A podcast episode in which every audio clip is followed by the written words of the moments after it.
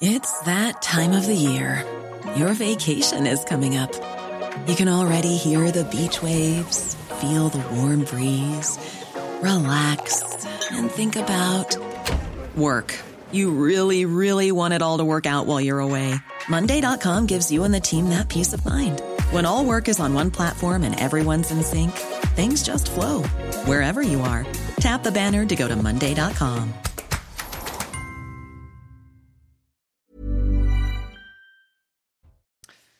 Bonjour les quasiment midi, bienvenue, je suis très heureux de vous retrouver, c'est Mini News Weekend, nous sommes ensemble jusqu'à 14h, dans quelques instants votre grand journal, et puis 13h-14h la partie débat, la partie décryptage avec mon grand témoin, avec beaucoup de thèmes aujourd'hui à aborder, mais tout de suite place au journal avec les titres.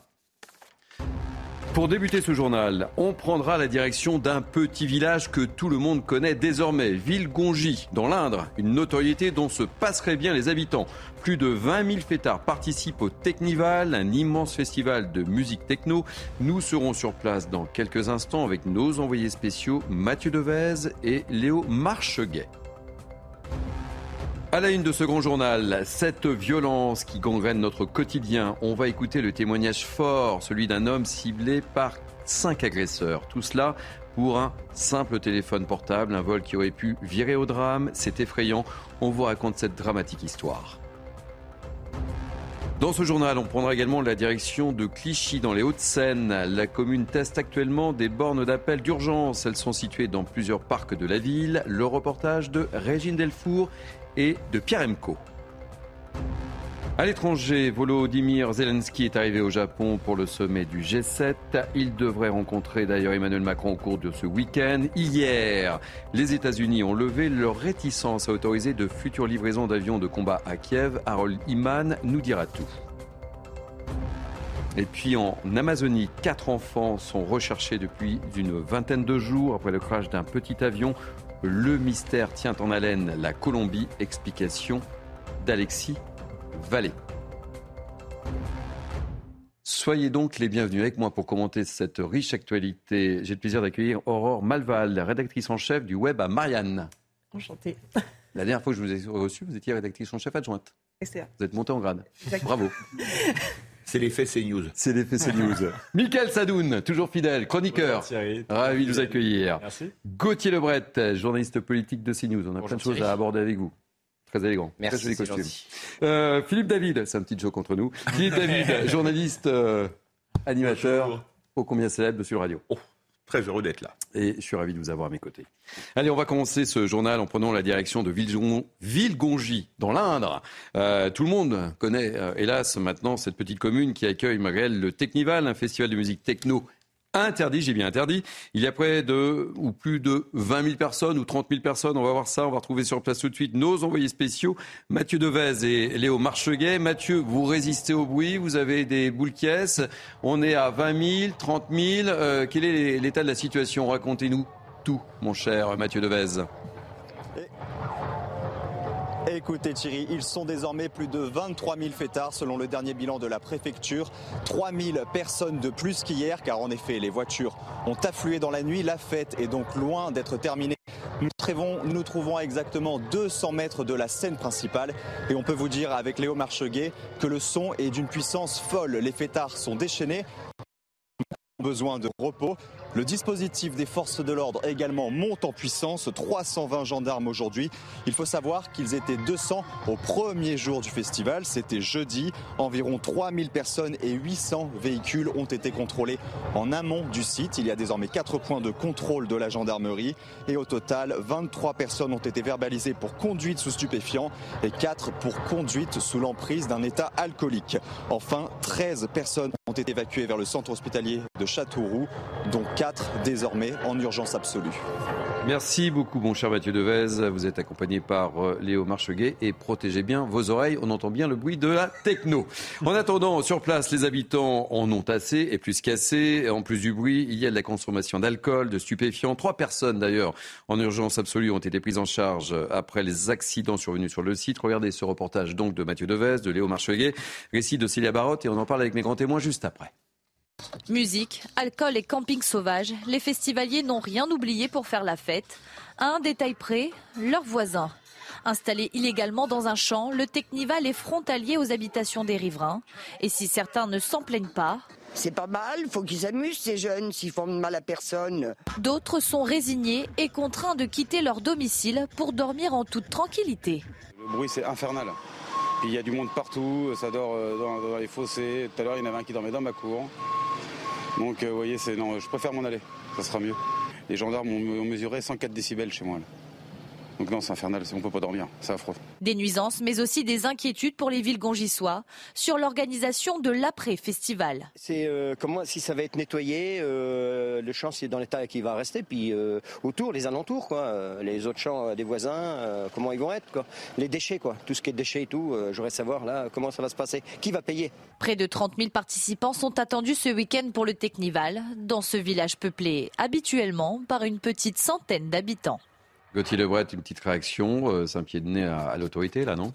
Il y a quelque chose qui est aussi assourdissant que la musique techno, c'est euh, le silence de Gérald Darmanin. Alors je sais qu'il est en déplacement euh, outre-Atlantique aux, États-Unis, mais effectivement, vous avez un rassemblement qui est complètement interdit et malgré tout, on peut expliquer ce qu'on veut, mais vous avez 23 000 personnes sur place pour défier l'autorité de l'État. Alors je sais bien que c'est compliqué d'expulser, voire impossible, c'est pour ça qu'on ne le fait pas, d'expulser 23 000 personnes de ce champ qui ne leur appartient pas aux grandes dames euh, du, propriétaire. Mais oui, c'est un, effectivement, c'est un revers pour Gérald Darmanin. Et je rappelle qu'il enchaîne les revers, le ministre de l'Intérieur, parce qu'il était plus brillant la semaine dernière pour essayer d'interdire les manifestations de l'action française, et que par deux fois, le tribunal lui a donné tort, puisqu'ils ont pu organiser leur colloque et leurs manifestations. Messieurs, vous ne voyez pas d'inconvénient, mais je donne la parole à Aurore Malvalde. Bah, effectivement, c'est Free Party. Alors, le, le, Technival, ça fait 30 ans, hein, c'est la 30e édition euh, cette année, donc enfin, ça fait un peu plus de 30 ans d'ailleurs parce qu'il y a eu des, des interruptions. Mais euh, c'est euh, toujours un problème pour les autorités euh, parce qu'on sait très bien que l'interdiction, comme elle est actuellement a priori, euh, ne peut amener que, euh, si elle veut être respectée, à un affrontement euh, qui est parfois très violent entre des forces de l'ordre et les teufeurs, les festivaliers. du coup, c'est ce qui se passe aujourd'hui. C'est un peu ce, ce, cette sorte de compromis dont on va sécuriser la zone pour éviter qu'il y ait trop de débordements. Mais lorsque, par exemple, Nicolas Sarkozy était ministre de l'Intérieur, il avait essayé d'ailleurs de les encadrer. C'était la période où le Technival était légal. le fait est que ça n'avait pas pris. certaines associations euh, justement de, musique avait euh, refusé ensuite d'y participer parce que c'est précisément l'illégalité euh, qui mobilise dans, ce genre de, rassemblement. Donc c'est effectivement un, gros problème pour le maintien de l'ordre et, la, bonne solution est très difficile à, trouver. Michael Sadoun et Philippe David, très rapidement. Très rapidement, je je pense que c'est une situation qui a trop traîné ces dernières années. Je pense qu'elle est révélatrice d'une inaction de l'État. Je ne suis pas sûr que les festivaliers étaient aussi nombreux les premières années, donc ça aurait peut-être été le moment de réagir. Maintenant, en effet, ils arrivent en masse, donc c'est très difficile de les bloquer, même si on coupe les, routes, les routes aux alentours.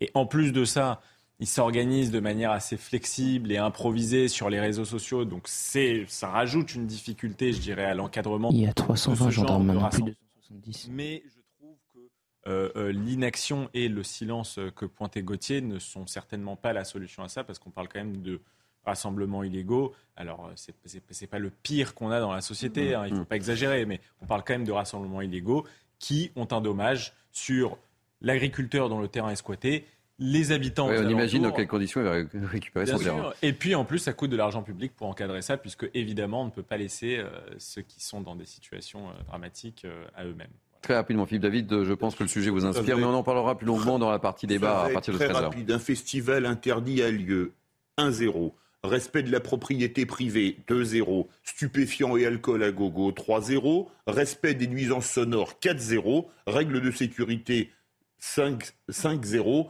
État de droit, 0. Violation de la loi, 5. Ça fait un sacré score quand même, non? On va pratiquement atteindre des scores de rugby hein, si on oui. à, vous écouter. Je ne vais pas être désagréable, je ne vais pas vous rappeler que c'était le, nombre de buts marqués par Toulouse contre Nantes en finale de la Coupe de France. Je ne sais pas de quoi vous parlez.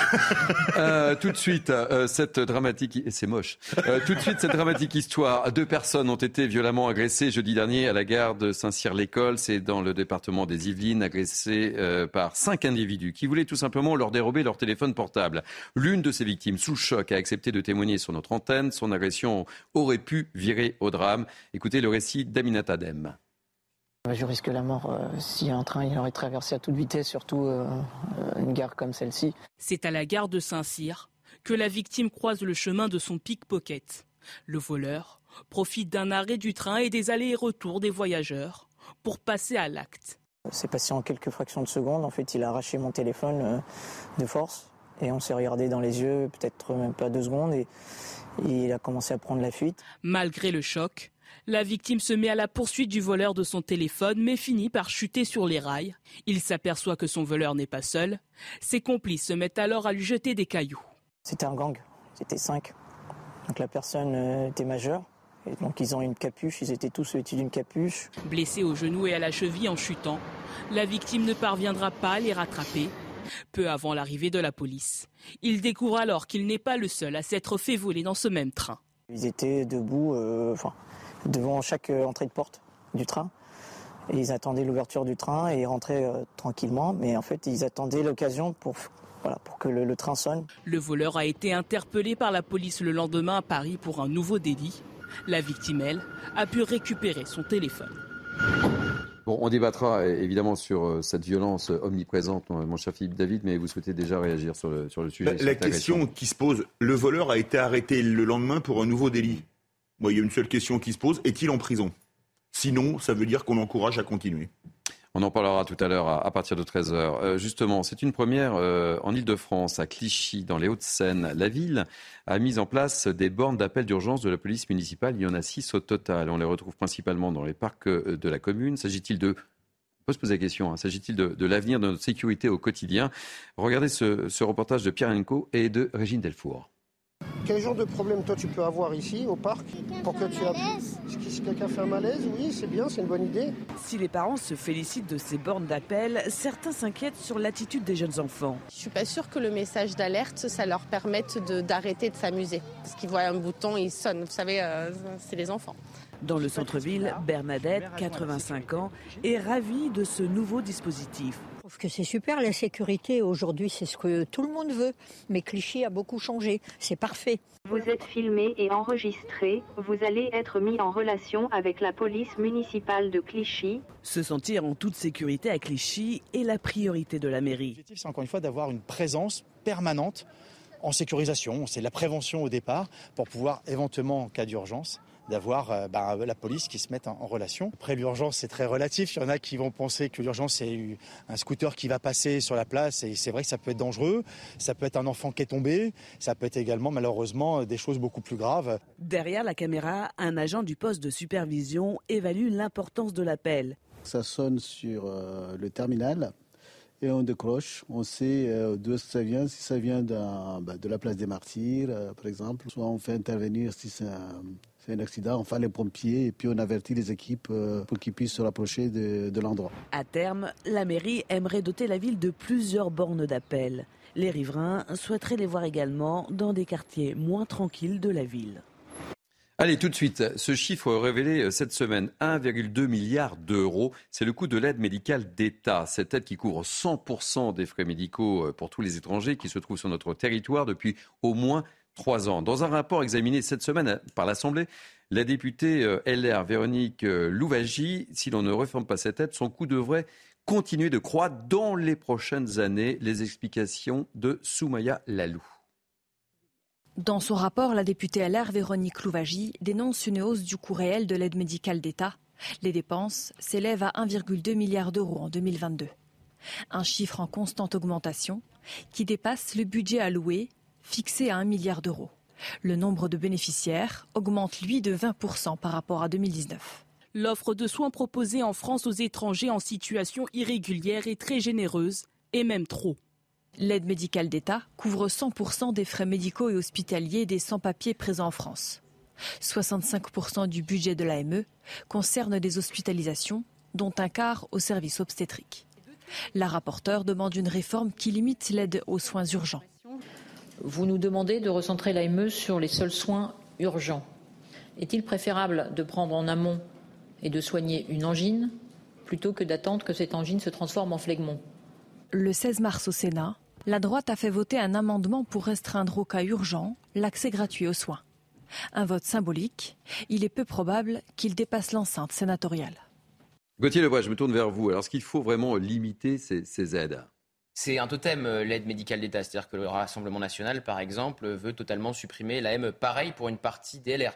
La députée en question, elle propose effectivement une réforme pour seulement euh, que ça concerne les soins urgents. Mais par exemple, Nadine Morano, députée européenne LR, on sait qu'elle est très courtisée en ce moment par Jordan Bardella pour être sur sa liste aux européennes, est favorable à supprimer totalement euh, l'AME. Donc oui, c'est un, totem. Je rappelle que vu que c'est un rapport écrit et rédigé par une députée LR, que les Républicains vont déposer deux propositions de loi sur l'immigration au début du mois de juin, qu'ils vont détailler au début du mois de juin, et qu'il y a une course à l'échalote avec euh, le gouvernement, puisque euh, après avoir freiné sur euh, sa loi immigration, Elisabeth Borne a demandé à Gérald Darmanin d'accélérer à nouveau pour que ce projet de loi soit présenté en Conseil des ministres en juillet et débattu à la rentrée à l'automne. Parce que, évidemment, le gouvernement ne voulait pas se faire couper l'herbe sous le pied par euh, les euh, républicains. Donc on verra si les LR intègrent cette demande de réforme à leur proposition de loi. Ça sera effectivement intéressant de, de, regarder à ce moment-là, mais c'est vraiment un totem, l'aide mm. médicale d'État, encore une fois, pour les républicains et le Rassemblement national. Sujet au combien sensible, David? Bah, Ça pose quand même question. 403 000 personnes en situation illégale en France qui sont soignées. Mm. Je pense que ceux qui nous écoutent, qui travaillent, qui travaillent dur pour des petits salaires et qui n'ont plus les moyens de faire leurs soins dentaires ou de changer leurs lunettes, ça doit quand même les interpeller un petit peu en se disant pourquoi est-ce qu'on cotise Alors moi je suis assez d'accord avec euh, Madame Louvagie. On va pas laisser quelqu'un qui fait une crise cardiaque euh, sans soins euh, dans la rue, ça évidemment, cela va de soi. Mais les soins, notamment d'obstétrique, etc., où il n'y a aucune urgence, il n'y a aucune raison de les soigner. Parce que ça coûte quand même 1 milliard 200 millions d'euros. Or Malval. Effectivement, euh, cette, cette, question de, l'AME, c'est il y a une expression qui revient euh, souvent quand on en parle, c'est le milliard le plus scruté euh, de la dépense publique, parce que ça fait longtemps qu'effectivement, comme vous l'avez dit, LR et le Rassemblement national, en tout cas, veulent le remettre en, question, d'ailleurs de façon différente l'un et l'autre. ce qu'il faut quand même différencier, c'est qu'effectivement, notre système de sécurité sociale, de prise en charge de, des soins de, de santé, est unique en Europe, ce qui crée forcément une différence aussi euh, pour euh, euh, cette, cette, branche en fait destinée aux étrangers en situation illégale sur le territoire par rapport à nos voisins européens. Et effectivement, si, on si, on voulait se rapprocher de ce qui se passe en Allemagne ou en Angleterre, etc., ce serait extrêmement difficile parce que ça nécessiterait une refonte totale de notre système de santé. D'ailleurs, en 2019, il y avait eu un, rapport de l'inspection générale des finances et des affaires sociales qui avait préconisé un certain nombre de mesures pour remettre justement euh, essayer de sécuriser un peu plus l'accès à ce dispositif parce que effectivement il y a des fraudes. Effectivement, il y a des personnes qui euh, décident, enfin, mhm. qui trouvent ce système peut-être plus avantageux même que d'autres systèmes de soins de droit commun euh, et qui du coup se font passer entre guillemets pour, pour des étrangers sans papier alors que ils en ont et qui pourraient être soignés dans le, dans le système de droit commun. Donc pour ça, effectivement, il peut y avoir un travail qui est fait sur la sécurisation. En revanche, décider de couper euh, cette aide me semble peu, peu probable et, de toute façon euh, impossible dans notre, dans notre système de santé et de valeur euh, actuelle. Et, je tire votre attention sur ces chiffres-là ah, mais qui ont disparu au moment où je voulais les commenter. Budget de l'aide médicale d'État en 2022, 65% d'hospitalisation, un quart au service obstétrique. Un mot très rapidement, Michael Sadoun. Très, rapidement. la question de l'égalité de traitement avec euh, les autres citoyens a été déjà discutée. La question du coût est aussi euh, interpellante, mais ce n'est pas la dimension principale de l'AME. Pour moi, le sujet principal de cette aide, c'est que c'est une pompe aspirante de l'immigration. Donc c'est une raison supplémentaire pour les gens de venir en France. Il faut évidemment le manier le sujet avec beaucoup d'humanité parce qu'on parle et de, mmh. de subtilité parce qu'on parle de la vie et de la santé des gens. Mais je pense que c'est quand même un sujet à traiter en ce qu'il est déterminant pour le sujet de l'immigration. On l'a vu, 65% euh, des gens qui vont pour de l'hospitalisation et un quart d'entre eux euh, pour euh, des, des, soins obstétriques. En gros, on va avoir une vingtaine de pourcents dans les gens qui viennent qui vont en fait accoucher. Or, les enfants qui sont nés sur le sol français bénéficient de la citoyenneté à 18 ans. Donc, c'est encore une pompe supplémentaire pour l'immigration. Donc, c'est un sujet essentiel et je pense qu'il faut le traiter. Allez, Harold Iman nous, a rejoint. Et quand Harold Iman est là, c'est qu'on va parler de politique étrangère. Soyez le bienvenu, mon cher Harold. Comme tous les week-ends, euh, Volodymyr Zelensky vient d'arriver à Hiroshima pour participer au fameux sommet du G7. Le soutien euh, qu'il reçoit des 7 vient d'être renforcé justement par la décision de Joe Biden de permettre enfin, enfin, la, fourniture d'avions de combat F-16 à l'armée ukrainienne. Pourquoi autant d'hésitation, mon cher Harold? Alors, il y a encore un an, pour Joe Biden, envoyer le F-16, qui est le fleuron euh, finissant euh, de l'aviation euh, de combat américain, américaine, qui va être remplacé par le F-35. Ce F-16, eh bien, si on le fournissait à l'Ukraine il y a un an, l'état d'esprit, c'était de dire c'est de l'escalade avec la Russie de Poutine. Il va envoyer encore pire sur le terrain. Maintenant, il a envoyé encore pire. Il envoie des missiles Kinjal, qui sont des missiles hypersoniques, et voyez-vous, on arrive à les abattre avec des patriotes. Ce sont des missiles américains que les Allemands et d'autres ont euh, donné à l'Ukraine avec la permission américaine. Mais les patriotes, on commence à en manquer. C'est un million par patriote. Donc, finalement, ça devenait logique de fournir des F-16 qui, dans le ciel, même si chaque F-16 coûte 60 millions de dollars, ils arrivent à abattre plusieurs euh, Kinjal tirés, par exemple, en grand nombre sur Kiev. Donc, l'idée était euh, logique et en fin de compte, Joe Biden l'a fait et il n'y aura pas d'escalade à prévoir avec la Russie. Euh, Gauthier Lebois, une information pour vous. Vous inquiétiez du silence de Gérald Darmanin. Je vais vous donner de ses nouvelles. Euh, il est en visite à New York, hein, vous l'avez dit, euh, et un an des Jeux Olympiques de Paris. Euh, Gérald Darmanin. C'est voilà, il vient pas au Technival, mais il s'est alarmé hier d'une reprise de la menace terroriste islamiste en Europe. Il a réclamé un renforcement de leur coopération antiterroriste et contre la grande criminalité. Voilà. Gérald Darmanin est toujours présent. Euh, un séisme ça dépend sur quel sujet. Ça dépend sur quel sujet. Un séisme de magnitude de 7,1 s'est produit samedi dans l'océan Pacifique à l'est de la Nouvelle-Calédonie. L'épicentre a été détecté à une profondeur de 35 km et environ 300 km à l'est des côtes calédoniennes. Aucune vague importante n'a été observer. Et puis, euh, cette histoire dont je vous parlais dans, les titres de ce journal, quatre enfants sont recherchés dans l'Amazonie colombienne depuis une vingtaine de jours, depuis qu'un petit avion dans lequel ils voyageaient s'est écrasé euh, le 1er mai. Le mystère tient en haleine la Colombie. Récit d'Alexis Vallée. Vision nocturne, hélicoptère, chien renifleur. La Colombie met tous les moyens à sa disposition pour retrouver les quatre enfants disparus depuis le 1er mai dans la jungle. Nous sommes attentifs à chaque instant. Dans la jungle, nous entendons des voix et lorsqu'il s'agit de voix d'enfants, on les écoute avec plus d'intensité jusqu'à ce qu'elles soient vérifiées. Le 1er mai, un aéronef s'écrase dans la jungle colombienne. À son bord, trois corps sont découverts, le pilote, la mère des disparus et un dirigeant de la communauté indigène Huitoto. Aucune trace des quatre enfants âgés de 13 ans à 11 mois. Mais l'espoir subsiste, car des fruits en partie consommés ont été retrouvés près de l'appareil. Selon leur grand-père, les rescapés ont l'habitude d'être dans la jungle.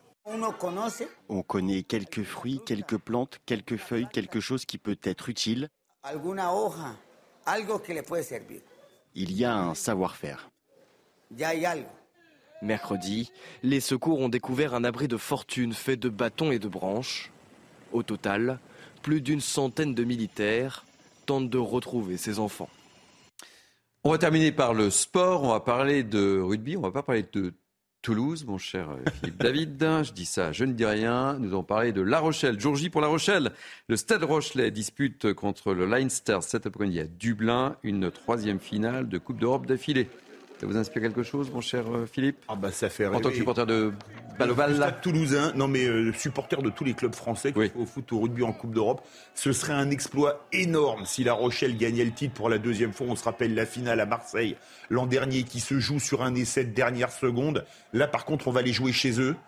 Euh, je croise les doigts en pensant à l'arbitrage que quand je vois l'arbitrage qu'a subi le Stade toulousain en demi-finale dans le même stade, c'est la chose qui me fait le plus peur. Mais allez, La Rochelle et bravo à Toulon qui a gagné hier le seul titre qui lui manquait. Gauthier, pas de réaction sur le rugby, on passe. Je passe mon tour euh, volontiers. Euh, Aurore. Vous pouvez me parler cinéma, mais alors rugby. Oui, j'ai tenté ma chance quand même. Aurore. Euh, j'ai une pensée pour l'ASM, puisque je suis Clermontois. Ah, très bien. Autrefois, allez-y. Faites passer les messages. Ce, genre de, Une pensée pour un club, Michael, peut-être? Non, si vous avez du tennis, je prends. J'ai pas de tennis à vous proposer. Mais faites votre programme, il hein, n'y a aucun problème. On va parler football, ça vous dérange pas? La victoire de Lyon, 3 buts à 1 contre Monaco en ouverture de la 36e journée de Ligue 1. Les Monégasques prennent l'avantage dès la deuxième minute de jeu. Euh, mais l'OL revient dans la partie grâce au 26e, 26e but d'Alexandre Lacazette euh, cette saison. Incroyable la casette. Hein. Et en deuxième période, Cacré conclut parfaitement le magnifique travail de Ryan Cherki. Le même Cherki qui va inscrire son quatrième but de la saison euh, en Ligue 1. Et avec cette victoire, Lyon garde une chance de jouer l'Europe la saison prochaine. De son côté, Monaco dit définitivement bye bye au podium. Ah oui. Et Nantes est en Ligue 2 ou toujours pas? C'est une persécution. c'est une persécution. On va se rebeller avec Pascal Pro. On va se rebeller. Je ne sais pas s'il nous regarde, Pascal, mais il va se rebeller lui aussi. On va être deux, deux en colère. Allez, Barbara Klein. Je ne sais pas si Barbara va parler de, de football dans son émission. Elle est de couleur rouge et euh, couleur du Stade Toulousain, euh, Barbara Klein. Et Barbara, voilà, elle l'a fait pour vous. Elle a choisi son dress code pour vous, mon cher Philippe. C'est la parole en français, 14h, euh, 15h30. On va parler de quoi, Barbara? Bonjour Thierry, bonjour à tous. Non, je ne veux fâcher aucun supporter cette couleur est juste gaie et estivale, on va dire printanière. En tout cas, tout à l'heure à 14h, nous serons en direct du Technival, vous le savez, qui se poursuit dans l'Indre et qui rompt la tranquillité des 110 habitants habituellement du village. 23 000 festivaliers recensés ce matin, nombre qui devrait grossir ce soir. Nous irons sur place. Nous ferons aussi le point avec l'urgentiste responsable de l'organisation des secours sur le site de secours qui sont sur le qui-vive. Après la démission du maire de Saint-Brévin-les-Pins, nous reviendrons sur les violences qui touchent les élus locaux. Certains abandonnent, d'autres n'y pensent même pas. Témoignage tout à l'heure d'un maire qui, malgré deux attaques, dont une très sérieuse, puisqu'il a notamment été percuté par un véhicule, n'entend pas abandonner son poste. Il nous expliquera comment il garde toute sa détermination. Et puis vous entendrez le récit euh, d'un homme victime d'un vol de téléphone à l'arraché, fléau de notre époque, dans les rues, dans les transports également. Et puis les boutiques de téléphonie sont devenues les cibles d'attaques sauvages de la part de braqueurs à la petite semaine rendez-vous à 14h. Et on sera au rendez-vous, ma chère Barbara. Allez, on va marquer une pause et on se retrouve dans quelques instants pour la deuxième partie de votre grand journal. À tout de suite. Allez, deuxième partie de votre grand journal. Voici les titres de cette deuxième partie. On commencera par ce quotidien parfois difficile avec l'inflation. On a aujourd'hui 16% des Français qui déclarent ne pas manger à leur faim. Le reportage dans un local des Restos du Cœur en Gironde de Jérôme Ramplou. À la une de ce journal, ce phénomène qui augmente de plus en plus de boutiques de téléphonie mobile ciblées par les braquages. Pas surprenant vu les prix de certains mobiles. À l'étranger, on évoquera à nouveau la tenue du G7 au Japon dans un contexte très particulier. Volodymyr Zelensky est arrivé ce matin au Japon, une visite attendue au moment où la Russie vient d'interdire l'entrée sur son territoire à 500 Américains, parmi lesquels l'ancien président Barack Obama. Pourquoi ce regain de mesures hostiles? Harold Iman nous dira tout. On évoquera la petite sirène de Disney qui sort cette semaine en France. Une petite sirène revue et corrigée par son réalisateur. Et cela suscite, vous le verrez, des réactions pour les puristes, notamment aux États-Unis. Ramzi Malouki est notre correspondant à Los Angeles. Enfin, la fin de ce journal, on prendra de la hauteur. Oui, de la hauteur, avec un anniversaire, celui de la Patrouille de France. 70 bougies ce week-end. Une grande fête est prévue sur la base aérienne à Salon de Provence. Tancred Guillotel reviendra sur ce corps de l'armée légendaire. Et toujours avec moi pour commenter cette actualité, mes grands témoins du jour, en grande forme, Aurore Malval, Michael Sadoun et Philippe David. On ne parlera pas de sport dans cette partie, mon cher Philippe. On va débuter ce journal par euh, quelques chiffres. On a aujourd'hui 16% euh, des Français qui déclarent ne pas manger à leur faim. Cette précarité alimentaire, elle monte même à 24% chez les moins de 40 ans. C'est le résultat d'une étude menée par le Crédoc pour l'année 2022. Et nous sommes justement rendus dans un local des Restos du Cœur en Gironde. Regardez ce reportage signé Jérôme Rampenou.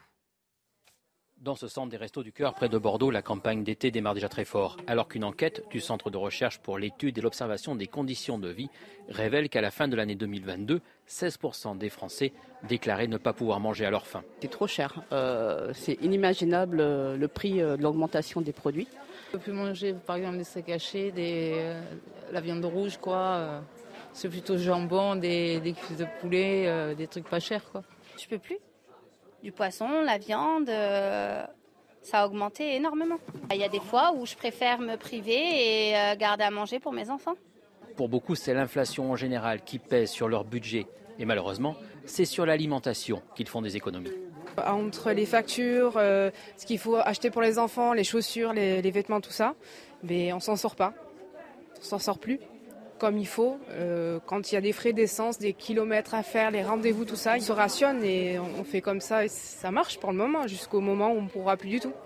Les profils des inscrits ne changent pas beaucoup cette année. Il y a des retraités et beaucoup de familles. Actuellement, nous avons 220 familles en campagne d'été. On s'aperçoit qu'au mois d'octobre, novembre, on, aura, on va dépasser largement les 250 familles, chiffre qu'on n'avait jamais atteint depuis, depuis, des années. Quoi. Parmi les personnes les plus touchées par cette précarité alimentaire, un quart sont des jeunes de moins de 25 ans.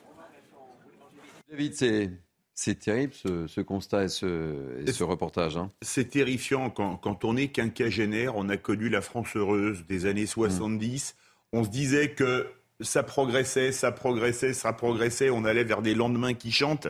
Et finalement, on constate que 16% des Français ne mangent pas à leur faim. 50 ans après, ce qui est absolument terrifiant. C'est quand même la preuve du grand déclassement français. On nous aurait dit il y a 50 ans que 16% des Français ne feraient pas trois repas par jour.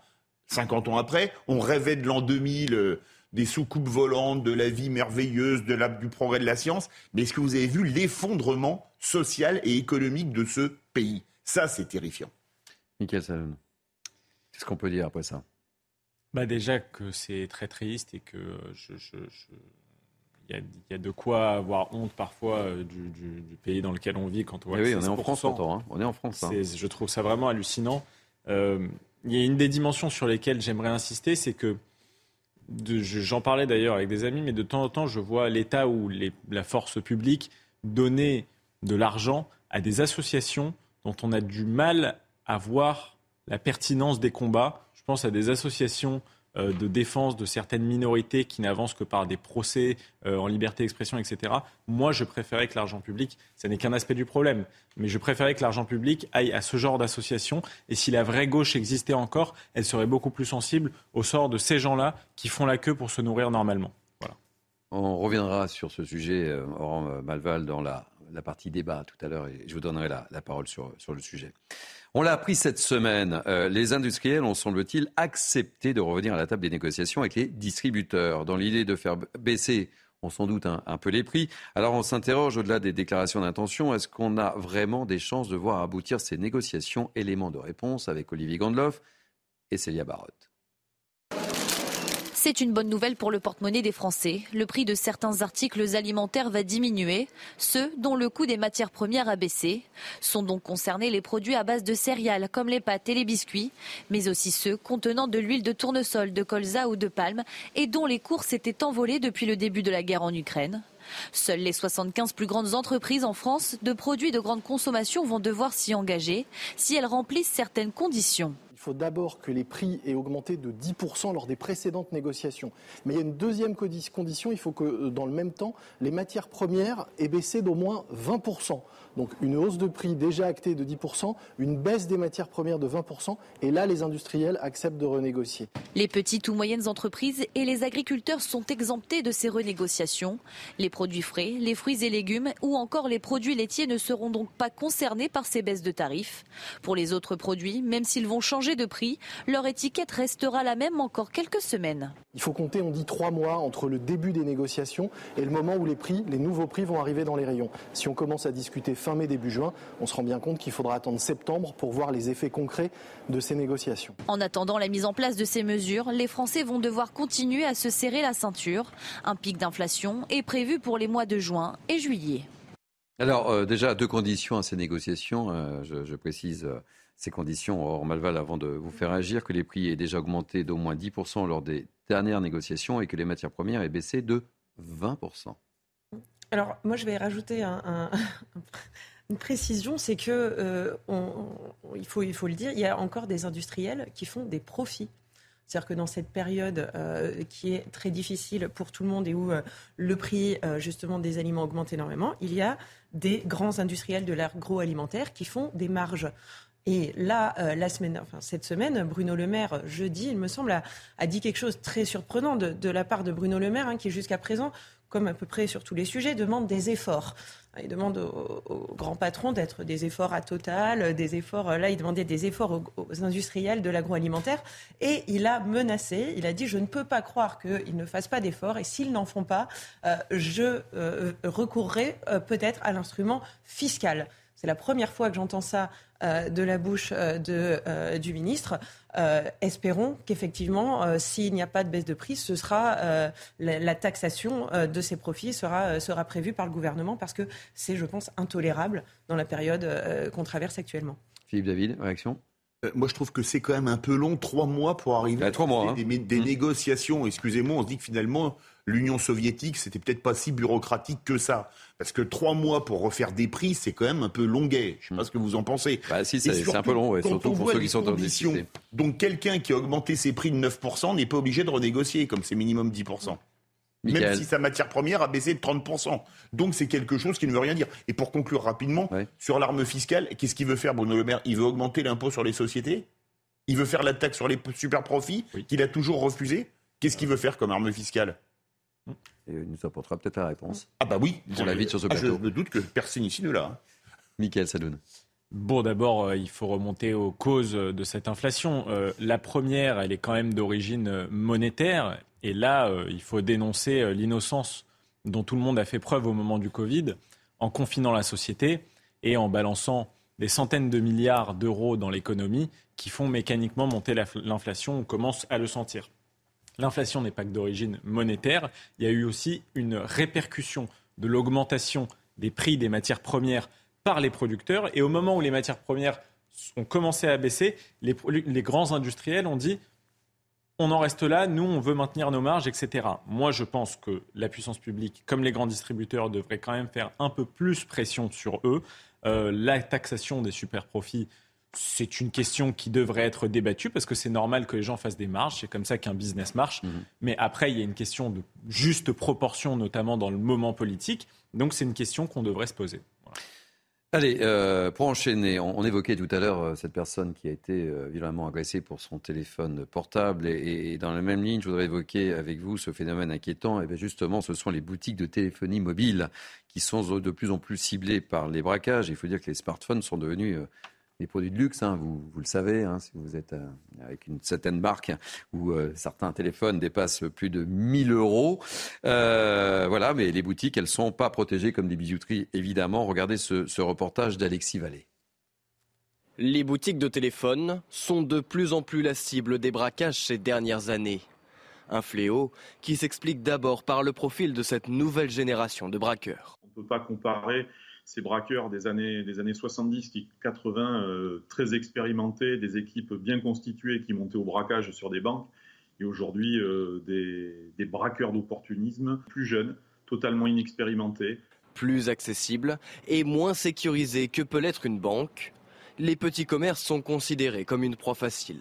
C'est le dernier endroit où on va trouver de l'argent facile, même si ce sont des petites sommes. On va prendre ce risque-là d'aller braquer. Vous n'avez pas spécialement un SAS, vous n'avez pas euh, de la sécurité à outrance, il faut une proximité avec le, client. Les boutiques de téléphone, elles, attirent les braqueurs pour leur smartphone, devenu un réel produit de luxe. Le téléphone, euh, ça a une forte valeur ajoutée. Ça coûte cher, mais ça s'écoute beaucoup plus facilement. Aussi bien avec des réseaux faciles dans les quartiers qu'avec un reseller qui a peut-être lui ses filières pour faire partir ailleurs en France ou même à l'étranger. D'après les derniers chiffres, les braquages en Ile-de-France sont en baisse de 18% depuis 2019 un résultat qui peut également s'expliquer par une reconversion de certains braqueurs dans des secteurs plus lucratifs, tels que l'escroquerie ou le trafic de stupéfiants.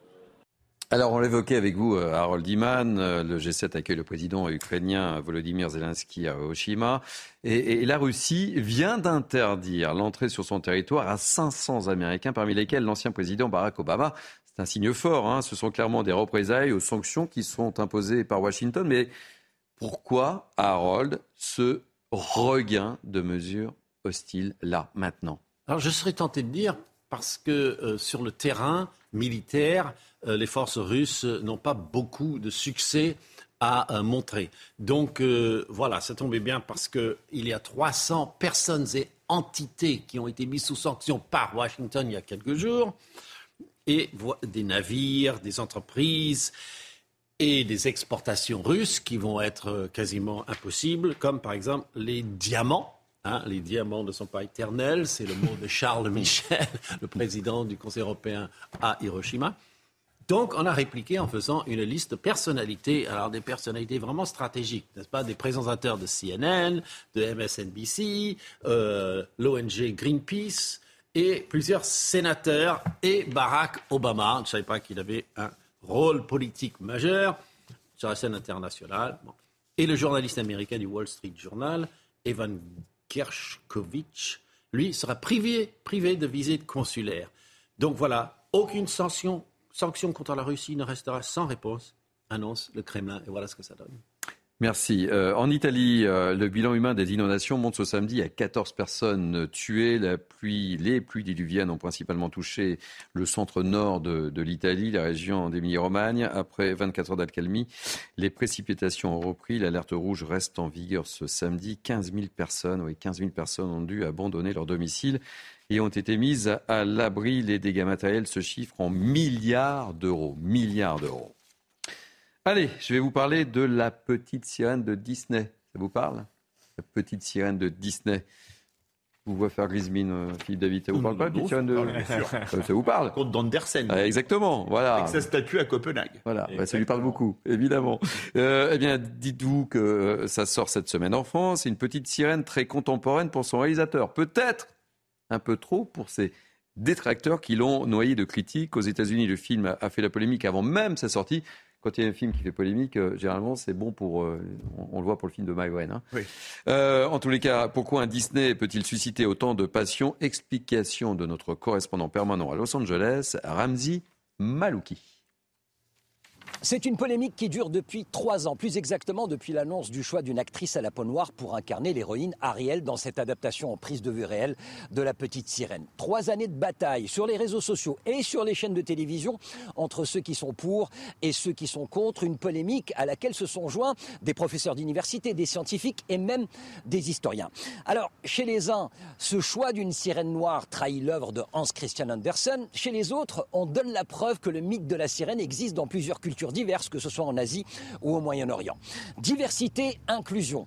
Deux mots importants, deux mots que les studios Disney mettent en avant depuis qu'ils ont commencé il y a plusieurs années à revisiter de manière, disons, plus contemporaine leur catalogue de films d'animation. Pour La Petite Sirène, il s'agit plus d'une approche d'actualité avec une meilleure représentation des minorités. On se souvient d'ailleurs de ces centaines de vidéos de petites filles noires émerveillées à l'idée de voir une petite sirène qui leur ressemble. Et ce n'est qu'après les premières réactions à la sortie de l'avant-première de la projection ici à Los Angeles que le calme est revenu. Mais attention, un calme éphémère, car si la critique salue la performance de l'actrice et chanteuse Hailey Bailey, certains pointent du doigt le fait d'avoir modifié les paroles de deux chansons, dont le classique Embrasse-la. Réponse du compositeur, les paroles de la version originale, aujourd'hui, eh bien cela évoquerait un baiser non consenti.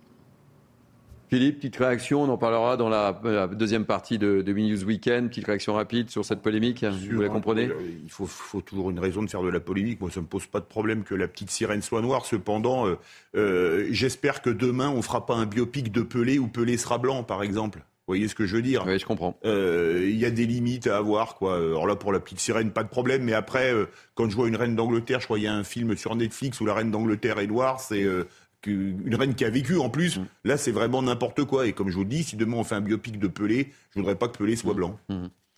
Oh, très rapidement. Effectivement, je pense qu'il n'y a pas de. Enfin, le, ça me choque pas que euh, Johnny Depp incarne un roi de France, euh, pas plus qu'une euh, petite sirène. D'ailleurs, le, la couleur de la petite mm. sirène n'est pas immuable, c'est un personnage de fiction. Donc, effectivement, cette polémique n'a pas lieu d'être. D'ailleurs, il y a d'autres éléments d'ailleurs du film qui, je crois, seront beaucoup plus problématiques pour les fans de Disney. On en reparlera tout à l'heure. On en reparlera tout à l'heure. Ça, c'est du bon teasing. Hein je vous embauche. Allez, on va prendre de la hauteur avec un anniversaire. je vais vous parler de la patrouille de France, l'élite militaire française de la voltige, messieurs, dames. Elle fête ce week-end ses 70 ans sur l'occasion d'un grand show sur leur célèbre base aérienne de Salon de Provence. On fait le point avec notre journaliste Tancred Guillotel. Dans le ciel de Provence, c'est l'heure des derniers ajustements pour la patrouille de France. Depuis le mois de novembre, les pilotes préparent pour ce week-end un spectacle inédit. Leur objectif, comme depuis 70 ans, représenter l'excellence à la française. L'idée, c'est de montrer, un, l'excellence des pilotes, évidemment, avec, avec le show, ils prennent de gros risques et des accidents, et deux, le savoir-faire des industriels qui font ces avions. La patrouille de France est équipée depuis 1981 d'Alpha Jet, des avions franco-allemands conçus en partie par Dassault Aviation. Composée de 9 pilotes et de plus d'une trentaine de mécaniciens, elle est aujourd'hui une référence internationale. On forme des pilotes étrangers, justement, parce qu'il faut, il faut savoir très bien piloter, bien maîtriser le type d'appareil, mais également apprendre à voler en, groupe. Hein. On vole à 600 à l'heure, à, disons, à 10 mètres du copain. Des patrouilles suisses, britanniques ou saoudiennes participeront d'ailleurs à cet anniversaire, avec les quelques 80 000 spectateurs qui sont attendus ce week-end. Allez, on reparle de rugby. C'est une spéciale dédicace pour euh, notre grand témoin du jour, Philippe David. Je le disais, le Stade Rochelet dispute contre Leinster cet après-midi à Dublin une troisième finale de Coupe d'Europe d'affilée. On fait le point avec Thibaut Duclos. Un titre qui a tout changé et en un an transformé le novice en redoutable habitué. Ce titre, il nous a prouvé qu'on pouvait gagner, qu'on pouvait gagner des titres et qu'on pouvait être une grande équipe. Et quoi de mieux dans cette saison de la confirmation que de retrouver l'adversaire vexé de l'an dernier, un Leinster revanchard et renforcé cette fois par 50 000 Irlandais surexcités. But there's a certain enjoyment factor when you go into the Lions Den. We're going enter that tomorrow and we'll either grow or we'll shrink. En face, l'hôte n'est pas très accueillant. Sur ces terres, l'addition s'élève en moyenne à 44 points cette saison. Même pas peur. La Rochelle, après tout, jouer sa troisième finale consécutive a quand même ses avantages. Sûrement un peu plus d'expérience déjà, surtout à ce niveau-là. C'est nécessaire souvent pour euh, mieux appréhender ces, événements. Et appréhender aussi certains pièges typiquement irlandais. J'espère demain matin il y a du soleil, mais c'est souvent pas le cas ici. La Rochelle, face au test ultime, affronter le Leinster à Dublin pour un deuxième sacre européen et se rapprocher du géant irlandais. Bon, petit commentaire, Philippe ah ben, Un commentaire, une chose. Je vous avez regardé le match tout à... oh, bah, Évidemment, je vais regarder le match. je ne sais pas pourquoi je vous pose la question d'ailleurs. je, je suis ridicule. je vous pose la question. Bien évidemment. Il faut faire très attention à une chose, la discipline. Alors l'arbitre, ce sera Jaco Piper, qui nous rappelle pas de très bons souvenirs. C'était l'arbitre du quart de finale France-Pays de Galles à la dernière Coupe du Monde. Bon, il avait expulsé à juste titre Vahamaina qui avait mis un coup de coude et il avait fait un bad buzz après en faisant le, le, show avec des supporters gallois dans un pub.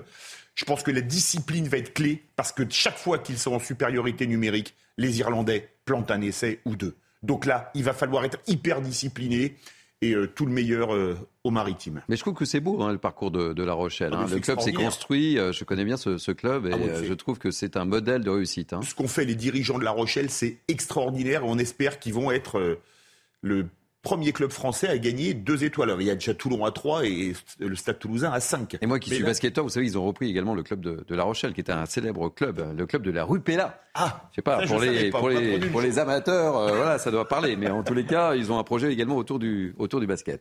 Allez, on leur souhaite euh, bonne chance. On, va marquer une pause. Hein. Euh, bah, de toute façon, c'est la fin de ce journal, on va se le dire.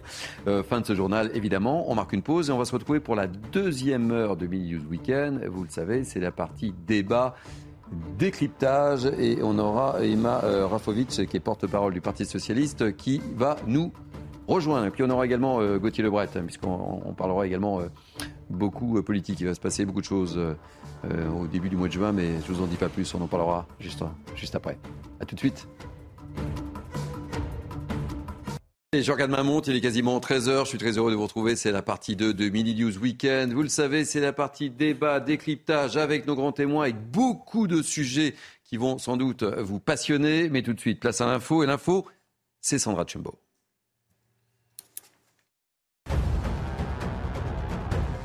Technival dans l'Indre, les pompiers ont enregistré 29 entrées au poste médical dans la nuit, 4 en urgence absolue, 5 personnes ont été évacuées vers l'hôpital de Châteauroux. Plus de 20 000 participants étaient sur les lieux ce matin, 30 000 sont attendus d'ici ce soir. Volodymyr Zelensky est arrivé au Japon pour participer au sommet du G7. Parmi les sujets évoqués, la guerre en Ukraine. Pour le président ukrainien, la paix serait plus proche à la suite de cette rencontre. Ce samedi, il s'est entretenu avec le Premier ministre indien, une première entre les deux dirigeants depuis l'invasion russe de l'Ukraine il y a 15 mois. En rugby, Toulon a décroché le premier titre de son histoire en Challenge Cup à Dublin. Le club varois a dominé les Écossais de Glasgow 43-19. Les Toulonnais s'assurent une place pour la Champions Cup la saison prochaine. Après cette victoire, Mathieu Bastaro, figure du rugby français, a annoncé sa retraite en fin de saison. Merci Sandra. Vous voulez connaître le sommaire euh, de cette émission? Eh Écoutez, soyez patients, je vous le donne tout de suite. Allez, dans cette partie débat, on va revenir sur cette violence qui gangrène notre quotidien, et cela à travers différents exemples dans l'actualité. Hélas, un homme agressé pour lui voler son portable, la hausse justement des vols dans les boutiques de téléphonie. Faut-il s'habituer à cette violence gratuite, à des scènes de plus en plus violentes et traumatisantes pour les victimes notamment? On en parle avec nos grands témoins. Dans cette émission, on va reparler évidemment du Technival de Villejong-Gonji. Euh, tout le monde connaît maintenant ce petit village de l'Inde, littéralement envahi par plus de 20 000 fêtards. C'est le Technival, une grande fête techno non autorisée. Les habitants, on le comprend, sont exaspérés. Échec total ou pas de l'autorité d'État? On se posera la question. On évoquera aussi dans cette émission l'inflation et ce triste constat. 16%, oui je dis bien 16% des Français déclarent ne pas manger à leur faim. Cette précarité alimentaire monte même à 24% chez les moins de 40 ans. Et puis, évidemment, on terminera comme d'habitude notre émission par la rubrique que vous connaissez tous, les coups de cœur, les coups de vif de nos grands témoins. Personne ne fait le signe. On n'a pas Kevin Bossuet, d'habitude il nous fait un signe, ou un coup de cœur, un coup de vif. Et Gauthier Lebret est totalement. Je ne le ferai jamais, ça je vous l'ai déjà dit. Euh, je sais. Hein. Un jour, un jour. Il le, fait en plus en, faisant du bruitage, en mimant, ah en ah bah évidemment, on, ah, on, évolue à chaque fois. Dans l'Empire romain, c'était ça ou ça. Hein. Oui, mais là c'est ça ou ça. Ouais, pas mal. Voilà. Allez, avec nous, euh, Aurore Malval, euh, Michael Sadoun, Philippe David, Gauthier Lebret au summum de sa forme, Harold Iman euh, nous rejoindra et, et, nous accueillons avec beaucoup de plaisir. Je crois que c'est la première fois que je vous accueille. Je crois aussi. Eva Rafovitch, porte-parole du Parti Socialiste. Vous avez préparé votre coup de cœur, votre coup de griffe? J'ai tout préparé. Vous avez tout préparé. C'est où coup de cœur ou coup de griffe? Et donc c'est coup de cœur? C'est coup de cœur. Mhm. Très bien, ben, je vais le découvrir. Hein. c'est ça. C'est ça le principe même de l'émission. Allez, on va commencer euh, par une actualité euh, malheureusement euh, moins, moins souriante avec cette violence qui gangrène notre quotidien. Et, ces deux personnes qui ont été violemment agressées jeudi dernier à la gare de Saint-Cyr-l'École, c'est dans le département des Yvelines, on en parlait tout à l'heure dans le, dans le journal, agressées par cinq individus qui voulaient leur dérober leur téléphone portable. Et je vous propose euh, d'écouter, pour commencer euh, notre débat, euh, cette personne, cet homme qui était agressé. Son agression aurait pu virer au drame. Il a accepté de témoigner devant notre caméra. Récit d'Aminata Dem et on en parle.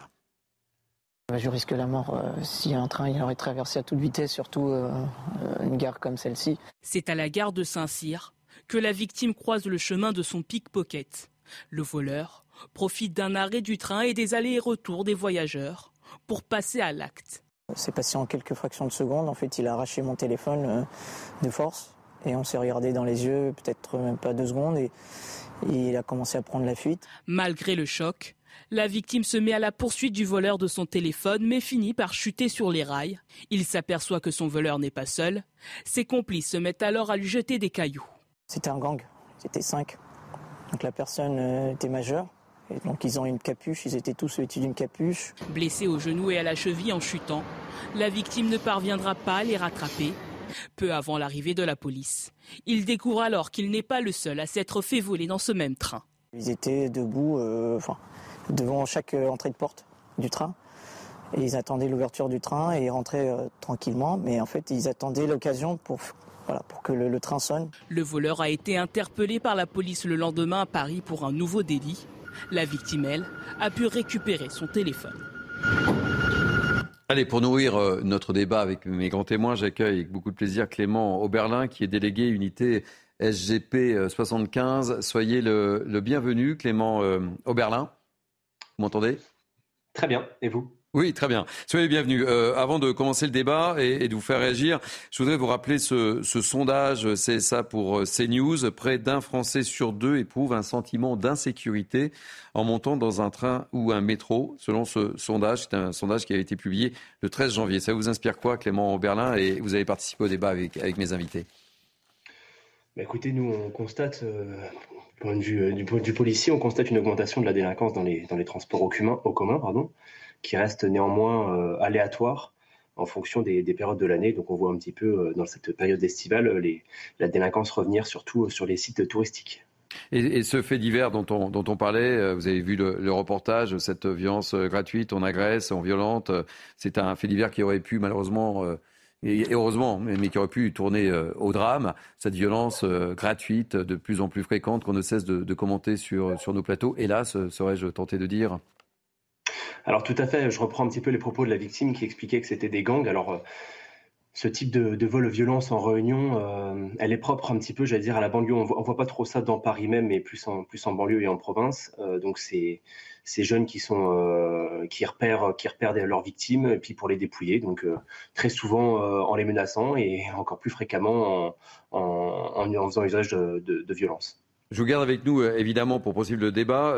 Emma Rafovic, je vous donne en premier la parole, vous venez de, nous rejoindre. Ça, vous inspire, euh, ça vous inspire quoi cette, situation, ces, faits divers au, quotidien et cette violence qui ne cesse de. Bah, c'est évidemment inquiétant. Je crois que surtout votre sondage, quand on parle de comment est-ce que les Français se sentent quand ils sont dans les, dans les transports en commun, tout ça doit nous alerter.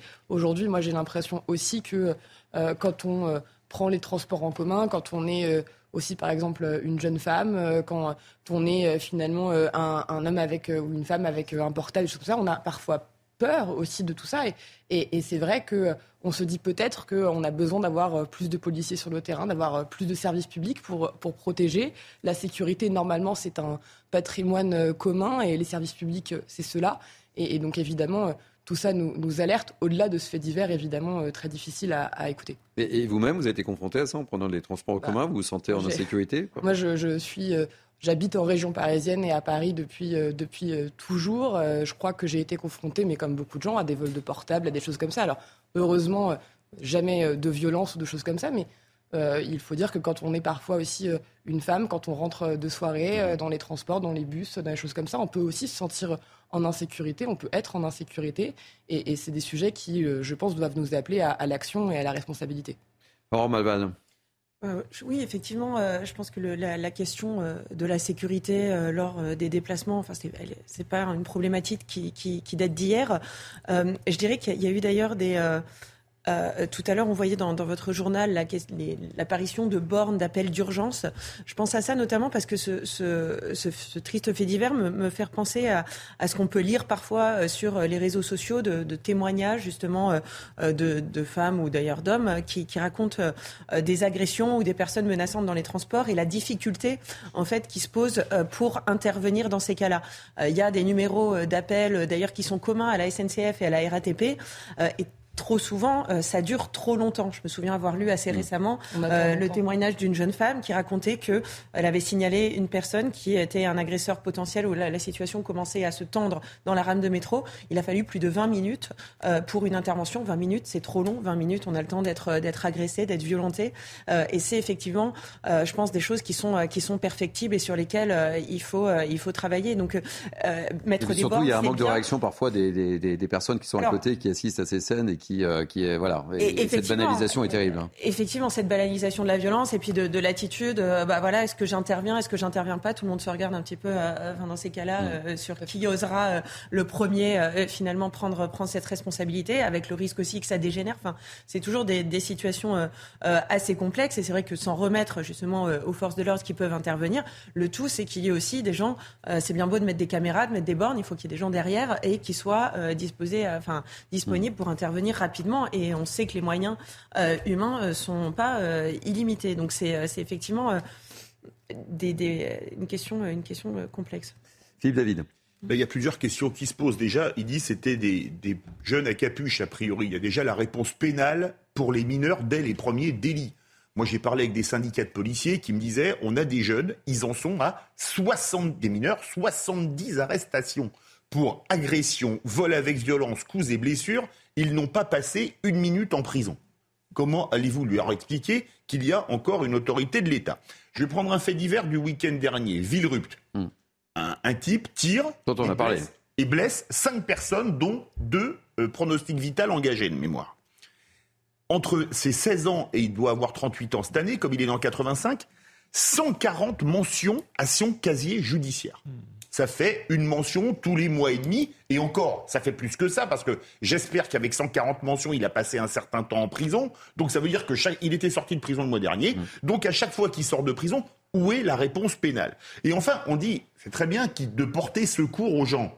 Mais quand vous portez secours, vous êtes en général plus ennuyé. Vous avez vu, je reviens à un fait divers de la semaine dernière, où un type se fait cambrioler par trois personnes. Mm. Il arrive à en ceinturer une, le temps que les forces de l'ordre arrivent, il a été plus lourdement condamné que son cambrioleur. Donc quand vous aurez tant que vous aurez en France une justice qui ne sanctionne pas les mineurs, qui ne sanctionne pas les majeurs, et quand vous vous défendez, il l'a même pas tapé, il, vous prenez une sanction plus lourde que vos cambrioleurs, faudra pas s'étonner que l'insécurité explose. réaction de Clément Berlin, vous êtes toujours là, euh, Clément Berlin, délégué unité euh, SGP 75, à ce qui a été dit sur, sur ce plateau?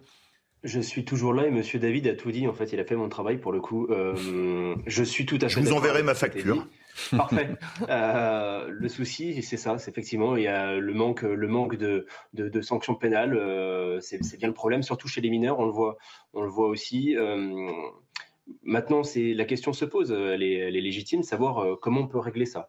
Donc, la première, nous, on est un petit peu comme ça. C'est malheureux, mais maintenant, on a la réflexion de se dire comment on peut sensibiliser les gens pour éviter de se faire. Euh, on, pose, on se pose un petit peu la question à l'envers comment les gens peuvent, peuvent un petit peu sortir de, cette situation-là. Donc les sensibiliser sur, bah, effectivement, va prendre le téléphone euh, portable en main, euh, dissimuler les, chaînes en or. Maintenant, nous, unité GP, ce qu'on réclame, c'est davantage de, fonctionnaires de police bah, aussi sur ces grandes sur ces lignes de banlieue où bah, parfois c'est ce que vous expliquiez juste avant le délai d'intervention est forcément plus long. Vous avez l'impression d'être entendu par votre ministre?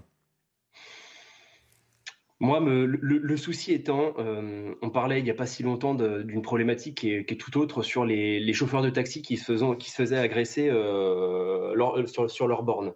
le ministre a tout de suite mis des, des fonctionnaires de police à, chaque borne, à quelques bornes de, taxi. En fait, c'est toujours pareil. C'est qu'il y a une problématique et on veut tout de suite y mettre un policier. Mais on ne pourra pas mettre des policiers partout.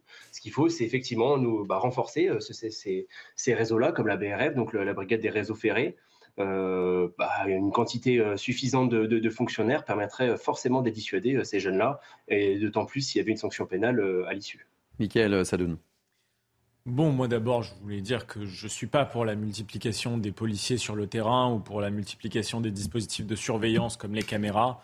je pense qu'il faut s'attaquer aux causes de la délinquance et elles sont multiples. Et sur ce point-là, la droite comme la gauche peuvent dire des choses pertinentes. Mais c'est vrai que la justice ne répond pas de manière adaptée à cette délinquance qui se multiplie. Je pense qu'aussi elle gère probablement un stock de prisons qui explose alors qu'on devrait précisément avoir une meilleure utilisation de la prison comme ça se fait dans les pays du Nord avec des peines plus courtes mais plus tôt euh, pour corriger le tir plus rapidement et permettre aux gens de se redresser.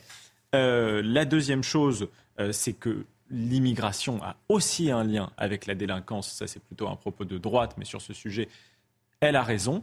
Gérald Darmanin l'avait évoqué. Euh, si on prend un exemple très concret, 63% des agressions sexuelles dans les transports en commun en Ile-de-France sont le fait d'étrangers. C'est les chiffres du SSMSI, c'est le ministère de l'Intérieur, donc des chiffres parfaitement officiels.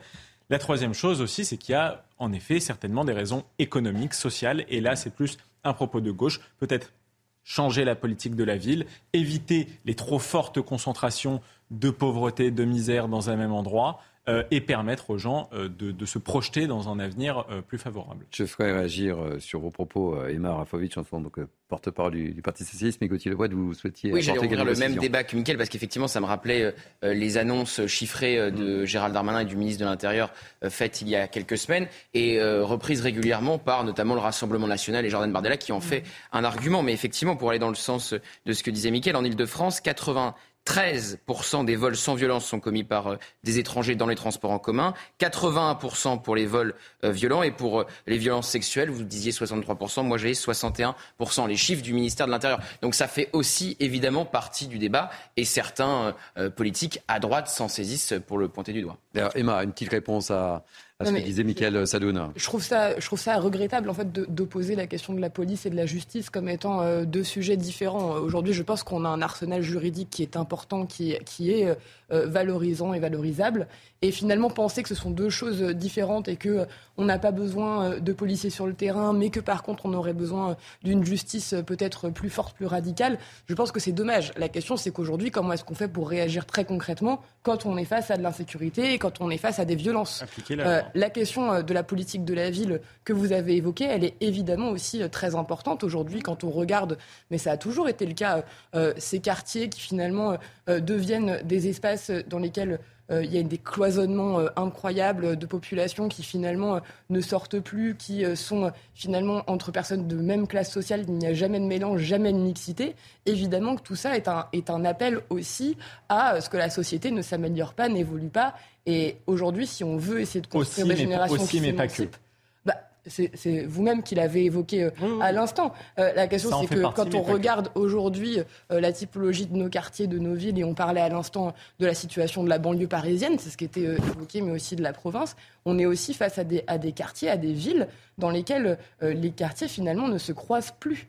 Et, je pense que tout ça, c'est aussi une, défaite de la République. La République, elle est censée pouvoir faire en sorte que chacune, chacun puisse devenir égaux les uns des autres. Et on n'arrivera pas uniquement à régler cette situation en disant les gens sont violents et finalement en se disant il faut juste qu'ils aillent en prison. La réponse, elle est euh, aussi euh, au devant. Allez, le mot de la fin euh, sur le, cette thématique, Clément Berlin, un dernier mot? Ma bah, dernier mot, écoutez, si ce n'est forcément d'avoir euh, davantage, ce que je vous disais, davantage de fonctionnaires, euh, d'avoir davantage de fonctionnaires de police sur, les, euh, sur ces rames-là, sur ces services-là, qui puissent intervenir plus rapidement. Déjà, je pense que ce sera un petit pas en avant. Bien sûr. Voilà, je, très sincèrement, je pense que c'est un petit peu le mot de la fin, pour le coup. Parce que la sanction pénale, on pourrait y revenir, mais c'est un débat qui va être un peu long. Oui, et je pense qu'on n'a pas fini de débattre sur le, sur le sujet. Merci en tous les cas d'avoir été notre invité, euh, Clément Berlin. Je rappelle que vous êtes délégué unité SGP 75. Allez, on va aller dans l'Inde. Vous savez euh, où se trouve Villegongy Vous connaissez le village, je suppose euh, Quelques minutes de Châteauroux. Voilà, très bien. Avant, on connaissait pas. Et vous savez ce qui se passe là-bas? Vous avez vraiment envie d'y aller?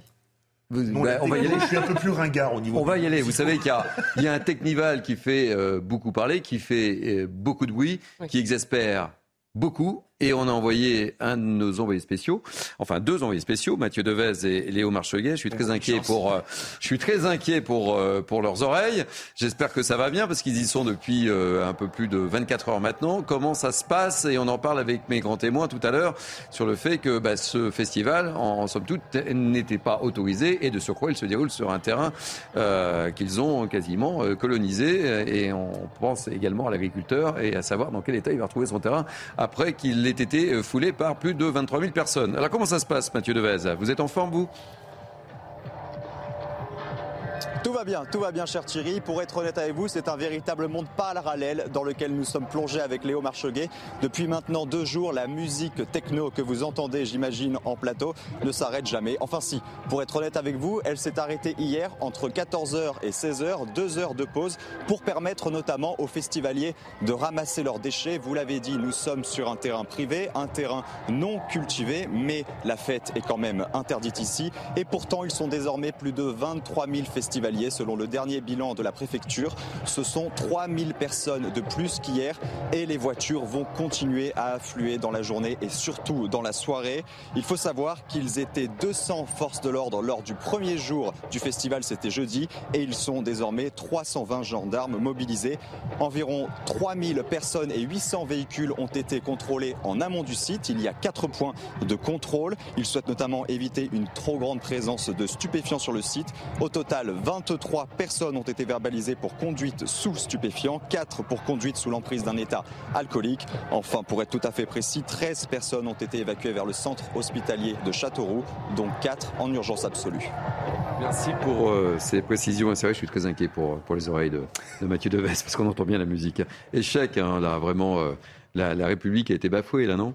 L'autorité je, vous le redis une nouvelle fois, aussi assourdissant que la musique techno, le silence de Gérald Darmanin, effectivement, qui est ah, vous en, en, visite actuellement, mais qui faisait plus de bruit la semaine dernière pour interdire les manifestations de l'action euh, française, avec deux revers. On rappelle que la justice lui avait donné tort à deux reprises sur le colloque et la, et la manifestation. Il avait euh, voulu donner euh, des gages en montrant qu'il faisait tout ce qu'il pouvait, en gros en renvoyant la balle à la justice, mais la justice, ça le fait du droit, et donc elle avait permis eh bien, à l'action française de, de maintenir son, son défilé. Donc oui, là, euh, le ministre, euh, il est euh, totalement en retrait et tout est interdit dans cette histoire. Bah, ça n'a pas toujours été le cas d'ailleurs. Hmm. Ça n'a pas toujours été le cas et peut-être que de l'interdire, c'était pas la bonne stratégie. Mais là, donc, c'est interdit. Et vous avez quand même 30 000 personnes, ils seront vraisemblablement 30 000 ce soir, qui viennent bafouer l'autorité de l'État, qui, oui, il suffit de constater les images, n'est absolument pas respectée, puisque c'est même maintenant les autorités locales qui commencent à encadrer quelque chose qui est interdit, hmm. en amenant notamment des, sanitaires. Donc, On vit une, période merveilleuse, je bah, donc voilà, il fallait peut-être pas l'interdire. Si on n'est pas capable de l'interdire, dire autant l'autoriser et l'encadrer. Alors on fait quoi là euh, euh, Quelles mesures on prend on, punit les organisateurs On fait quoi? Parce que là on n'en parle pas, quoi. Évidemment, on est, on sait pas. Il faudrait peut-être se réveiller en fait. Bah, je sais pas, je dis ça, je vous pose la question, je vous la soumets. Non, mais je, crois qu'il y a quand même un, vrai impensé en fait sur ce Technival, c'est-à-dire que ça existe depuis 30 ans, c'est la 30e édition. Oui, c'est la 30e. En fait, la, 30e, la 30e édition, c'est aussi ça. Et finalement, on se dit, mais euh, au bout de 30 ans, puisque c'est un peu finalement un peu la même chose qui se reproduit euh, chaque année, on ne sait toujours pas finalement encadrer, organiser euh, ces festivals-là. On sait qu'il y a un public, la preuve, ils y vont, et on sait que l'État, au-delà d'avoir un jugement moral sur tout ça, doit aussi encadrer, faire en sorte que euh, tout le monde puisse être euh, en sécurité et en, bonne santé. Et là, aujourd'hui, ce que je vois, c'est que ce festival, en n'étant pas euh, bien encadré, il pose des sujets de santé publique. Il pose des sujets de sécurité. Mm. On a aussi des propriétés privées qui sont occupées de manière inégale. Alors les habitants, moi j'en entends qui disent, il y en a qui sont excédés, il y en a d'autres qui finalement mm disent ça va, ça dépend du sens, etc. moi, j'ai vu un restaurateur sur une chaîne, on lui a piqué tout son matériel extérieur, il faisait plutôt, plutôt hein. J'ai entendu de tout, mais moi, ce que je trouve surtout très regrettable, c'est qu'on a vraiment l'impression que ce gouvernement est en retard euh, sur tout. Moi, j'ai regardé qu'on avait des, des rapports sur l'organisation des festivals techno qui datent de 2008 à l'Assemblée nationale. Il y en a eu d'autres en 2016, et on se dit, on est en 2023 et euh, toujours aucune réponse. Moi, ce qui me surprend toujours quand même quand on regarde ces images, c'est pas, vous n'allez pas vous moquer de moi, mais c'est pas une petite surprise partie entre 15 personnes là. C'est pas juste une platine avec une table de mixage. Hein. 30 000 ce soir. Euh, donc, euh, et puis il y a des enceintes, il y a un peu de matériel. Oui. Donc ça se voit. Enfin, je veux dire, ça, ça se voit, ça s'entend. Ça... Et puis c'est une organisation quand même, mine de rien. 30 000 personnes.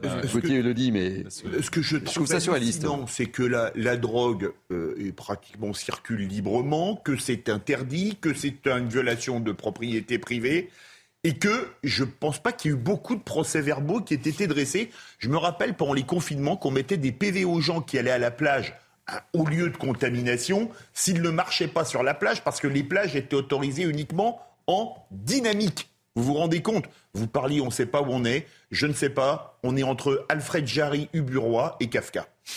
Mot de la fin, juste avant qu'on parte en, pause pub, hein, Michael, sur le sujet? Bon, est-ce que c'est le, problème euh, Est-ce que c'est le problème prioritaire du pays? Non. Est-ce que c'est un problème réel à traiter? Oui. On parle assez souvent sur ce plateau, notamment des conséquences du trafic de drogue en France, notamment sur la criminalité, mm. etc. Le consommateur final, il est aussi dans ce genre d'événement. Donc, S'ils veulent faire un important. ils ont. ah ben là, c'est l'endroit. Hein, si euh, oui, ça faire un exactement. Aller, hein. Donc sujet quand même important. Euh, moi, pour moi, la priorité, c'est de punir les organisateurs et de les punir très durement, parce que vous allez avoir beaucoup de mal à, responsabiliser, à responsabiliser 20 000 personnes ou 30 000 personnes qui viennent dans ce genre d'événement. Donc d'abord punir les organisateurs et puis en effet après euh, meilleure utilisation des réseaux sociaux pour détecter ça à l'avance, peut-être blocage des routes même si par nature euh, ça se fait dans l'improvisation et qu'il y a des accidents de voiture, hein, évidemment. Voilà. Pas envoyer l'armée euh, pour aussi pour, pour une quelque chose qui, qui, reste quand même une, une, une fête. En tout cas, voilà, c'est la, question de l'adéquation entre les moyens euh, aussi qui, euh, qui, seraient déployés pour, pour faire cesser euh, cette, bah, bah, si vous envoyez euh, les gendarmes, vous avez un nouveau Sainte-Soline. Bah, vous avez un nouveau Sainte-Soline. Alors là, c'est. Je vais pas me faire que des amis. 30 000 personnes. Et on parle pas de l'utilisation des drones. Hein. Oui. Il n'y a, pas de délit de mauvais goût musical. Alors en plus, on peut ah. vraiment rien faire. oui, je me sens, bien vous déranger. Des accidents routiers. Hein. un festival oui, oui, on en rigole, mais il y a. Là, ça Des accidents routiers à cause de personnes sous drogue. On a, on a fini sur le sujet. sujet. On a fini sur le sujet. Je vous interroge pas sur les goûts musicaux, évidemment, mon cher Philippe. On va marquer une pause. Avoir les mêmes. oui, c'est possible. Euh, on va se retrouver dans quelques instants et on parlera euh, de l'aide médicale d'État et, et, de son coût. On en parlera notamment avec vous, Gauthier Lebret, et avec nos grands témoins du jour. À tout de suite. On marque une pause. Pub. Allez, du débat, du décryptage, c'est la dernière partie de Mini 12 Week-end avec mes grands témoins que je vous présente dans quelques instants. On a beaucoup de sujets à aborder encore d'ici 14 euh, heures, mais tout de suite, c'est place à l'info. Et l'info, c'est Sandra Chumbo. Gérald Darmanin s'alarme d'un retour en Europe de la menace terroriste islamiste. En déplacement à New York, il a réclamé aux États-Unis un renforcement de leur coopération antiterroriste et contre la grande criminalité. Le ministre de l'Intérieur évoque une collaboration indispensable. Inondation au nord de l'Italie, le bilan s'alourdit dans la région d'Émilie-Romagne. Il est passé à 14 morts ce samedi. Après 24 heures d'accalmie, les précipitations ont repris. L'alerte rouge reste en vigueur. Les dégâts matériels se chiffrent en milliards d'euros. En rugby, Toulon a décroché le premier titre de son histoire en Challenge Cup à Dublin. Le club varois a dominé les Écossais de Glasgow 43-19. Les Toulonnais s'assurent une place pour la Champions Cup la saison prochaine. Après cette victoire, Mathieu Bastaro, figure du rugby français, a annoncé sa retraite en fin de saison. Merci beaucoup euh, Sandra avec moi pour euh, cette dernière demi-heure toujours. Euh, Aurore Malval, Mickaël Sadoun, Philippe David, Gauthier Lebret et Emma Rafovic. Ravi de, vous accueillir pour la première fois sur ce plateau, Emma. On va parler de, ce chiffre qu'on a évoqué tout à l'heure dans, le journal, un chiffre révélé cette semaine, 1,2 milliard d'euros. C'est le coût de l'aide médicale d'État. Et cette aide qui couvre 100% des frais médicaux pour tous les étrangers qui se trouvent sur notre territoire depuis au moins trois mois. La députée LR, euh, Véronique euh, Louvagie, euh, dit que si on ne réforme pas cette aide, son coût devrait continuer de croître dans les prochaines années. Explication de Soumaya Lalou. On décrypte tout ça avec vous, Gauthier. Dans son rapport, la députée LR Véronique Louvagie dénonce une hausse du coût réel de l'aide médicale d'État. Les dépenses s'élèvent à 1,2 milliard d'euros en 2022. Un chiffre en constante augmentation qui dépasse le budget alloué, fixé à 1 milliard d'euros. Le nombre de bénéficiaires augmente, lui, de 20% par rapport à 2019. L'offre de soins proposée en France aux étrangers en situation irrégulière est très généreuse, et même trop. L'aide médicale d'État couvre 100% des frais médicaux et hospitaliers des sans-papiers présents en France. 65% du budget de l'AME concerne des hospitalisations, dont un quart au service obstétrique. La rapporteure demande une réforme qui limite l'aide aux soins urgents. Vous nous demandez de recentrer l'AME sur les seuls soins urgents. Est-il préférable de prendre en amont et de soigner une angine plutôt que d'attendre que cette angine se transforme en phlegmon Le 16 mars au Sénat, la droite a fait voter un amendement pour restreindre au cas urgent l'accès gratuit aux soins. Un vote symbolique, il est peu probable qu'il dépasse l'enceinte sénatoriale. Éclairez-nous un petit peu sur euh, les, enjeux et cette position de cette euh, députée euh, Réformer euh, l'aide médicale d'État ou carrément la supprimer comme euh, le souhaite le Rassemblement national et même une partie des Républicains. J'ai vu un tweet de Nadine Morano qui réagissait euh, eh bien, à ce que a publié cette députée LR, qui demande cette députée LR de réformer l'AME en se concentrant, on l'a entendu, sur le sujet que sur les soins urgents. Mais par exemple, Nadine Morano, eurodéputée LR, elle est pour carrément supprimer l'aide médicale d'État. Donc c'est vraiment un totem à droite et et au-delà. Alors euh, après, euh, je, vous, vous, rappelle que les Républicains vont déposer deux propositions de loi début juin sur le thème de l'immigration. Ils vont les détailler début juin et on va voir donc s'ils reprennent la proposition de cette députée LR de réformer euh, l'AME. Et je vous rappelle également que le gouvernement a freiné dans un premier temps sur sa loi sur l'immigration, renvoyant, renvoyant une nouvelle fois la loi on ne sait quand. Et finalement, Elisabeth Borne a demandé à Gérald Darmanin de présenter sa loi au mois de juillet, avant euh, les vacances d'été, pour un débat à l'automne. Pourquoi? Parce que justement, les Républicains allaient déployer deux propositions de loi, dont une proposition de loi euh, constitutionnelle. Donc, euh, si vous voulez, il y a un peu une course à l'échalote entre les LR et la majorité. Et d'ailleurs, au passage, pour ce projet de loi immigration, il n'y a pas de majorité pour le gouvernement vu l'état des forces en ce moment à l'Assemblée. Donc, ça va sûrement déboucher sur un nouveau 49-3. Et le PS dans tout ça? Bah, écoutez, moi je trouve que cette proposition, en réalité, elle est surtout euh, assez euh, démagogique et euh, peu réaliste. Aujourd'hui, on sait à quoi sert l'AME. Au-delà de son coût, qui est important, c'est vrai, hein, mais en réalité dérisoire, hein, si on le considère dans l'entièreté du budget de la santé au niveau national, hein, c'est 0,4% du budget, du budget de la santé, l'AME en réalité. L'AME, ça permet de freiner, par exemple, euh, l'expansion euh, des pandémies, des épidémies, des maladies. Quand on sait, par exemple, que des étrangers euh, qui arrivent en France, sur le sol français, très peu savent, par exemple, des maladies qu'ils peuvent avoir. On pense, par exemple, à l'hépatite B. seuls 6% des, personnes qui en sont atteintes aujourd'hui le savent quand ils arrivent sur le sol français. La réalité, c'est que l'AME, ça permet de on va dire, garantir aussi un, cadre de santé publique. On sort d'une crise sanitaire immense avec euh, la Covid. Euh, aujourd'hui, finalement, euh, restreindre l'accès à la santé de certains pour des raisons purement idéologiques, je crois qu'au-delà d'être une question budgétaire, c'est surtout irresponsable. vous êtes d'accord avec l'analyse d'Emma?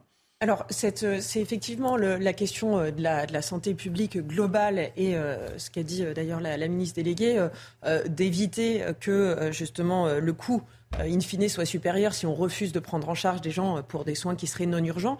Euh, par rapport à ça, il y a quelque chose qui, je pense, est, assez, assez intéressant. Tout à l'heure, vous évoquiez la question des accouchements, qui mhm. effectivement représente un, grand, il me semble, deux tiers des mhm. soins Oui, on a, les chiffres, hein, si, on, peut les, afficher. Effectivement, il y a, cette question-là, mais au-delà de, l'accouchement sur lequel on pourra revenir.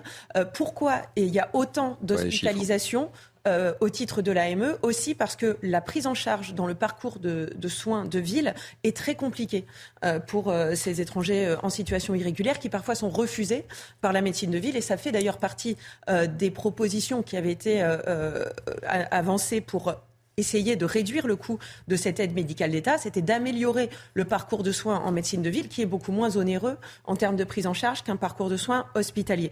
Effectivement, il y a des hospitalisations qui, je pense, ne sont pas nécessaires, mais qui le sont euh, de fait parce que euh, ces gens ne sont pas pris en charge par les médecins euh, de, la, médecine de ville. Après, la question effectivement des accouchements, là, on peut se dire que ce n'est pas une question d'urgence médicale et qu'il y a effectivement un système de santé qui est favorable en France et qui peut susciter euh, le désir euh, d'avoir euh, un enfant sur le, sur le territoire français pour qu'il soit bien pris en charge. Et ça, ça existe aussi et il faut le, il faut le, il faut le mentionner. Philippe David.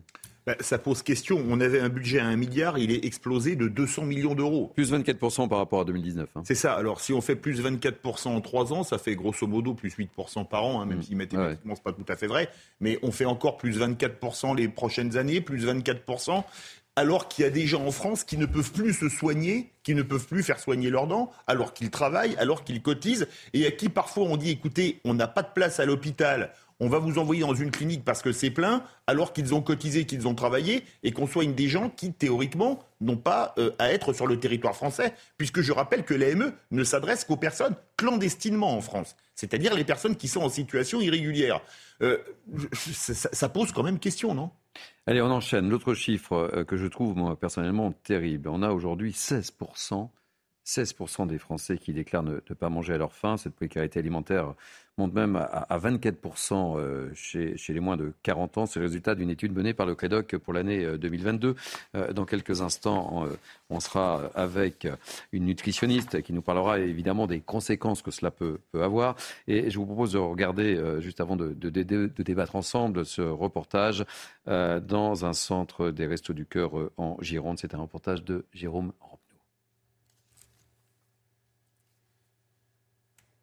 Dans ce centre des Restos du Cœur près de Bordeaux, la campagne d'été démarre déjà très fort, alors qu'une enquête du Centre de recherche pour l'étude et l'observation des conditions de vie révèle qu'à la fin de l'année 2022, 16% des Français déclaraient ne pas pouvoir manger à leur faim. C'est trop cher. Euh, c'est inimaginable le prix de l'augmentation des produits. Je peux plus manger par exemple des steaks hachés, des, euh, la viande rouge, quoi. Euh, c'est plutôt jambon, des, des cuisses de poulet, euh, des trucs pas chers, quoi. Je peux plus. Du poisson, la viande, ça a augmenté énormément.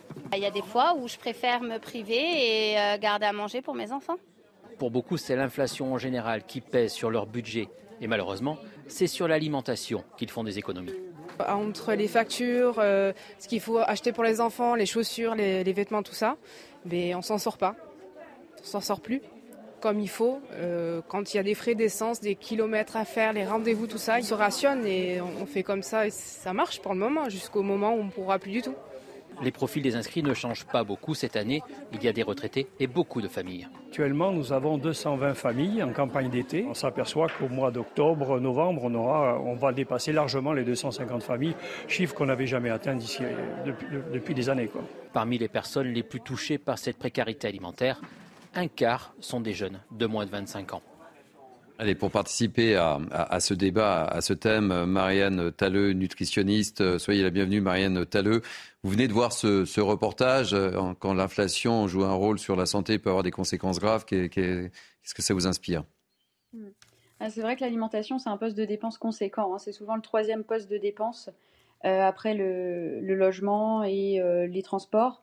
Euh, et le truc, c'est que vu que c'est un poste de dépense flexible en tant que tel, contrairement euh, par exemple au montant du loyer euh, qui bah, est fixe, hein, on paye le même montant tous les mois, malheureusement, c'est souvent le budget qui, trinque, le budget alimentaire. Et on pense souvent que manger équilibré coûte cher finalement, mais il est tout à fait possible de s'organiser au quotidien pour ben, manger équilibré et varié avec un petit budget. Donc on peut euh, donner un certain nombre de conseils. Hein, bah, justement, quels sont les conseils que vous pouvez donner dans un contexte de crise extrême dans lequel euh, nous sommes plongés Et quand on voit ce sujet-là, je trouve ça catastrophique. Oui, tout à fait. Euh, en fait, ben, par exemple, la viande, en fait, c'est souvent le poste de dépense le plus important dans le budget alimentaire. Dans, selon les enquêtes que j'ai vues, c'est plus de 20% du budget alimentaire. du coup, on peut trouver des alternatives à la viande euh, euh, notamment vers euh, les aliments riches en protéines qui sont les moins chers, typiquement les œufs. Euh, c'est une très bonne source de protéines qui est relativement peu chère et qui, se cuisine de nombreuses façons. On peut faire des cakes, des gratins, des omelettes, des œufs durs, etc. ou également, on peut se tourner vers les alternatives végétales comme les légumes secs, les lentilles, les pois chiches, les haricots rouges, qui sont une très bonne source de protéines végétales, mais qui en plus vont apporter des fibres. Euh, et le, PNNS, le Programme national nutrition santé, recommande d'en consommer au moins deux fois par semaine. Donc euh, ça peut être une très bonne alternative à, peu cher. Bon, je vous garde avec nous, euh, Marianne Talleux, pour que vous participiez au débat. Réaction de, de, mes grands témoins. Emma, ça vous inspire quoi? Je trouve ça catastrophique ces chiffres. Beaucoup hein. de, mais beaucoup, beaucoup de tristesse et en même temps, je vous avoue un peu de colère parce que pour moi, ce n'est pas nouveau en réalité. C'est une situation qu'on connaît. On se souvient même au-delà de la question juste de l'inflation, le, sujet de la faim aujourd'hui finalement parce que beaucoup ont faim aujourd'hui. Euh, je parlais euh, récemment avec un enseignant qui me racontait. Et on parle pas des étudiants non plus. Hein. Et c'est ce que bah, quand on parle des moins de 25 ans, on se souvient, on se souvient toutes et tous, euh, je crois, de ces files d'attente pour l'aide alimentaire. On se souvient et on sait qu'aujourd'hui, par exemple, des jeunes, des très jeunes, arrivent par exemple au collège en ayant faim. On sait tout ça et on sait que dans le même temps. Euh, bah, le, gouvernement a refusé euh, de remettre en place euh, le repas à 1 euro, toutes ces choses-là qui auraient pu permettre, par exemple, aux étudiants de, manger à leur faim. Il y, a, beaucoup de colère. Moi, j'ai l'impression finalement que le gouvernement tente de faire croire qu'il agit, mais finalement, l'UFC Que Choisir, tout le monde explique qu'aujourd'hui, il n'y a en réalité pas de baisse des prix, malgré ce que mmh. Olivia Grégoire prétend, ou alors que dans quelques enseignes, mais très, très minimum, quand on regarde que Super U, les prix ont augmenté de 2% en moyenne. Enfin, les choses sont très concrètes. C'est la vie des Français. Euh, ils voient euh, euh, exactement ce que leur coûte d'acheter de l'huile d'olive, d'acheter du pain. Et, tout cela, ce n'est pas contestable par des discours de la ministre. Et moi, ça me, ça me choque évidemment beaucoup. Je pense qu'on avait des choses à faire, notamment une réflexion sur la question des salaires, une réflexion sur le blocage des prix de, première nécessité. Et on a l'impression finalement que on nous dit circuler, il n'y a rien à voir, vous aurez faim, continuez. Michael Saloun. Bon, d'abord sur l'UFC que choisir, il me semble que leur méthode n'était pas tout à fait honnête puisqu'ils ont pris la hausse de l'inflation. Non, c'est ce qu'a dit Bruno Le Maire, mais non, non, non, non c'est dans la réalité. Ils ont pris à partir du 23 mars. Or, le plan a été lancé du 15 mars au 15 juin, donc les mesures étant appliquées dès le premier jour, euh, il fallait évaluer avant le premier jour pour voir vraiment l'évolution des prix. Bon, la deuxième chose, c'est que ça me fait penser euh, que, qu'Emmanuel Macron avait raison sur le fond quand il parlait de fin de l'abondance. Je ne dis pas qu'on ne peut rien faire à ça. Hein mais je dis qu'il y a une situation objective qui est une situation de rareté plus grande, euh, parce que l'Occident est dans une situation financière plus compliquée, notamment notre pays, parce que l'écologie, la baisse de la productivité, la guerre et la démondialisation euh, euh, créent beaucoup plus de tensions sur les chaînes de production, qu'elles créent beaucoup plus de rareté, donc une augmentation des prix et une diminution de la consommation de, de masse. On est un peu sorti de cette période. Je pense que la France va devoir apprendre dans les prochaines années à mieux gérer sa politique de redistribution, qui est déjà énorme, euh, et à une meilleure utilisation de ces deniers publics, puisque j'en parlais tout à l'heure, il y a certaines associations dont on ne sait pas comment elles peuvent toucher autant d'argent, puisqu'elles représentent des minorités et qu'elles ont un rôle éminemment politique, alors que d'autres, notamment les Restos du Cœur, à mon sens, ne sont pas assez aidés et devraient euh, sans cesse être soutenus dans leur action. Le, mot de la fin sur le sujet avec euh, Marianne Talleux, nutritionniste. Un mot de conclusion, très rapidement, Marianne Talleux. Alors oui, on peut. Euh, c'est une très bonne idée de, se tourner vers les associations. Il y a un certain nombre d'associations. Euh, donc euh, il faut se regarder au niveau local les associations qui permettent d'avoir des paniers de fruits et légumes, notamment pour les étudiants. J'en connais à Lille notamment. Enfin voilà, il faut. Ça peut être un moyen aussi de pouvoir s'y retrouver. Merci mille fois et merci encore pour vos conseils précieux. Je rappelle que vous êtes nutritionniste. Merci d'avoir accepté d'apporter votre témoignage dans Mini News Weekend. Gauthier. Thierry. On va parler du 8 juin.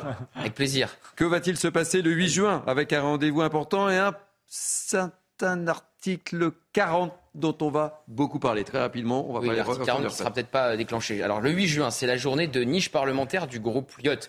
Une journée de niche à l'Assemblée euh, nationale. Lyot, Liberté et Territoire, vous savez, c'est ce fameux groupe qui a, failli faire tomber le gouvernement à neuf voix près avec sa motion de censure transpartisane. Donc une journée de niche parlementaire pour nos téléspectateurs, c'est un groupe qui, une fois par euh, session, par an, si vous voulez, a le droit de fixer pendant une journée l'ordre des débats. Et à minuit, quoi qu'il arrive, ça s'arrête. Et ça, ça a son importance. Et donc, tout en haut de cette journée de niche parlementaire, Lyot va proposer d'abroger la réforme des retraites, ou du, du moins la, la mesure d'âge à 64 ans. Donc le gouvernement est bien embêté parce que si les mêmes qui ont forcé le gouvernement à utiliser le 49.3. Donc encore une fois, ça dépend d'une partie des républicains, mais Aurélien Pradier, par exemple, a déjà annoncé qu'il voterait la proposition de loi du, du groupe Lyot. Pareil pour euh, Pierre-Henri euh, Dumont, qui sont euh, bien vecteurs de division chez les républicains, c'est un euphémisme que de le dire. Bon, eh bien, si les mêmes qui ont forcé le gouvernement à utiliser un 49.3 décident de voter la proposition de loi du groupe Lyot, eh bien ça passe ça passe. Donc évidemment, ça n'aboutira pas parce que le Sénat n'est pas obligé de, le mettre à l'ordre du jour. Le Sénat est majoritairement euh, LR. Et ensuite, euh, il faut une commission mixte paritaire où sénateurs et, députés se mettraient d'accord. Et la commission mixte, c'est soit Gérard Larcher, favorable à la réforme des retraites, qui doit la convoquer, soit Yael Braun-Pivet, président de l'Assemblée nationale, qui doit la convoquer, elle aussi favorable à la réforme des retraites. Donc ça n'aboutira pas. Mais vous imaginez un peu le hmm. message politique. C'est parfait pour aller alimenter de, nouveaux, de nouvelles contestations sociales. Et il y a une manifestation le 6. Et alors j'en viens à l'article 40 très vite, parce que le gouvernement essaye de trouver la solution pour empêcher le vote. Il y a l'obstruction, parce qu'à minuit ça s'arrête, je vous le disais tout à l'heure, donc ils peuvent euh, décider de faire de l'obstruction en déposant plein de sous-amendements pour empêcher le vote. Et il y a l'article 40 article 40 de la Constitution, ça juge qu'une proposition de loi est anticonstitutionnelle, c'est ce qu'a dit Elisabeth Borne euh, en fin de semaine dernière, parce que vous mettez en péril euh, notre déficit et les recettes. Voilà, ça rapporte plus d'argent, donc ça peut créer une dépense trop importante, donc on juge qu'elle est anticonstitutionnelle et ça mettrait en péril de manière trop importante nos dépenses. Sauf que l'article 40, qui peut le déclencher? Le président de la commission des finances. Et qui est le président de la commission des finances? Éric Coquerel, insoumis. Donc le gouvernement et la majorité, ils peuvent faire ce qu'ils veulent pour demander à Éric Coquerel euh, d'actionner l'article 40. Il a déjà répondu non et qu'il prendrait cette proposition de loi du groupe Lyot. Donc le gouvernement n'en a pas terminé avec cette proposition de loi. Rendez-vous le 8 juin. Eh bien, vous viendrez sur ce plateau pour nous en parler. J'espère. J'ai pas été très concis, pardon. Non, je dis rien, mais, je vois le temps. C'était compliqué. Mais c'est important. Vous avez été parfait comme d'habitude. Vous savez quoi? C'est le moment parce qu'on est à deux minutes de la fin de cette émission et c'est euh, la séquence que la France entière nous envie. La séquence avec le jingle. Coup de griffe, coup de cœur. Et Kevin Bossuet qui nous regarde, que je salue, n'est pas là pour le bruit. coup de cœur, coup de griffe. Allez, on commence. Et j'adore euh, ce petit moment parce que je les découvre en même temps que vous, mes chers amis téléspectateurs. On va commencer par vous, Emma Rafovic. Coup de cœur, coup de griffe. Coup de cœur. Rapide, hein on a. Coup de cœur pour, pour Marseille et plus particulièrement pour Benoît Payan, le maire de Marseille, qui a euh, débloqué 5 euh, millions euh, de budget, un investissement important pour permettre à toutes, tous les écoliers, toutes les écolières de Marseille d'avoir des fournitures scolaires à la rentrée. C'est une mesure d'égalité et je crois que ça montre très concrètement comment euh, la gauche change la vie quand elle est au pouvoir. Il est de quelle couleur le maire de Marseille? Bah, Il est socialiste. Ah, c'est bien ce qui me semblait. Allez, Aurore euh, Malval. Eh bien moi, mon coup de cœur, euh, c'est pour le livre de Vera Nikolsky qui s'appelle Féminicène et qui développe une analyse très intéressante justement des, raisons de l'émancipation des femmes et qui propose un récit un peu marxiste justement de, de cette évolution en expliquant que si les femmes ont pu s'extraire de leurs conditions des siècles passés, c'est principalement à cause de l'amélioration des conditions de vie et de la révolution industrielle, et euh, pas enfin, beaucoup moins à cause des luttes euh, féministes qui ont pu être menées euh, au cours du XXe siècle. Je trouve que cette perspective est assez intéressante et elle produit aussi de nouveaux problèmes, c'est-à-dire que si notre société est menacée d'effondrement, eh bien, les droits des femmes acquis grâce à l'amélioration des conditions de vie pourraient aussi être remis en cause à cause de cette perspective. C'est parfait. Je vous coupe. Michael, rapidement. Je laisse la priorité à Philippe. Bon, Philippe d'abord. Allez, dépêchez-vous, parce qu'il nous reste très peu de temps. Euh, contre Camille Etienne, que je connaissais pas, il y a une semaine, qui a 24 ans. C'est une activiste écologiste. Elle a fait la une de Libé en début de semaine. Elle a expliqué sur France Inter que 3% et demi de la population peuvent bousculer l'ordre établi au nom de l'écologie. En clair, 3,5% peuvent imposer leur loi à 96,5%. La démocratie, c'est comme Capri, c'est fini. Et après, dans Quotidien, elle a appelé le gouvernement à démissionner. Il est quand même un peu plus légitime qu'elle. Et c'est quand même fabuleux quand on ose dire après ça que le 49-3, c'est le fascisme. Mais bon, passons. Allez, euh, Michael euh, Saloun. Moi, je voulais parler rapidement des suites du boycott par Blanche Gardin de l'émission mm. d'Amazon Prime LOL qui ressort. Alors, euh, dans les pas de Blanche Gardin, beaucoup d'actrices, notamment, lui ont emboîté le pas. Elle critique la, pollution de l'entreprise. Euh, euh, son utilisation de la main-d'œuvre ouïghour, etc. Alors, c'est ni un coup de cœur ni un coup de griffe. C'est un débat maintenant qui est mm. lancé. Est-ce que euh, ça doit passer par le, est-ce que ça doit passer par le consommateur? Est-ce que ça doit passer par le politique? Est-ce que les entreprises doivent s'engager sur ce genre de sujet? C'est un débat ouvert et je suis sûr que les téléspectateurs auront leur avis sur la question. Michael, il a son de serviette ici, donc il prend ses, il prend ses aises. Hein. très rapidement. Coup de cœur pour Jeanne Dubarry, le ah film, et non pas la polémique, parce qu'au-delà de la polémique, il y a quand même un film, un film français qui coûte cher, euh, donc de, de Maïwen, sur notre histoire. Et on a peu de films d'époque en France. Il y a un Napoléon qui va sortir dans quelques mois, mais c'est Joaquin Phoenix qui joue Napoléon, réalisé par Ridley Scott. Donc il est important. De... Alors là, vous allez me dire, c'est Johnny Depp qui joue Louis XV aussi. donc voilà. Mais il joue au moins en français. Et donc c'est aussi important d'aller soutenir voilà des films français ambitieux comme l'est ce film, ce très bon film de Maïwen, Jeanne Dubarry. Et euh, rien de tel qu'une polémique pour remplir des salles. Ah, La salle dans laquelle j'étais était absolument, euh, quasiment complète. Et c'est un film qui cartonne depuis sa sortie. Et, François Epp, qui m'aide à préparer cette émission me précise, qui est un grand cinéphile aussi, que c'était tourné à Versailles. Et c'est ça, l'intérêt du film aussi, c'est les décors qui sont absolument époustouflants. Effectivement, quand elle rencontre pour la première fois Louis XV dans la galerie des glaces et savoir mm. que ça a été tourné dans la vraie galerie des glaces à Versailles, c'est absolument euh, magnifique d'un bout de bout en bout et les costumes aussi sont splendides. Il y a un film que j'adore qui est un de mes films préférés, Barry Lyndon de Stanley Kubrick. Et eh ben alors là vous me lancez parce que vous savez qu'elle voulait euh, reproduire une lumière naturelle à la bougie à Versailles, mais on lui a dit que c'était trop dangereux et pas possible. Donc elle l'a pas fait comme ça. Allez, c'est la fin de cette émission. Je suis en retard, comme d'habitude. Merci de votre grande fidélité. Merci à nos grands témoins. Merci Aurore Malval, Michael Sadoun, Philippe David, Gauthier Lebret, Harold Diman qui est avec nous et Emma Rafovitch pour sa première chez moi. Euh, merci à François Ebb, Cynthia Pina, Anne-Isabelle Tollet, Benjamin Cuneo qui m'ont aidé à préparer cette émission. C'est deux heures. Merci à Jacques Sanchez, Magdalena Derviche, Lisa de Bernard, la programmation. Merci à la régie. C'était qui la réalisation là aujourd'hui, euh, François? Et vous êtes en retard et vous prenez du temps. C'était Stéphane, très bien. Euh, merci Stéphane. Vous pouvez revivre cette émission, c'est deux heures d'émission sur cnews.fr. A tout de suite, la parole au français avec Barbara Klein. Passez une belle journée sur CNews. Et moi, je vous dis euh, à demain. Bye bye pour midi 12. Gauthier. Au rendez-vous, mon capitaine. Au rendez-vous, mon capitaine. Merci. Allez, belle journée sur CNews. À très bientôt.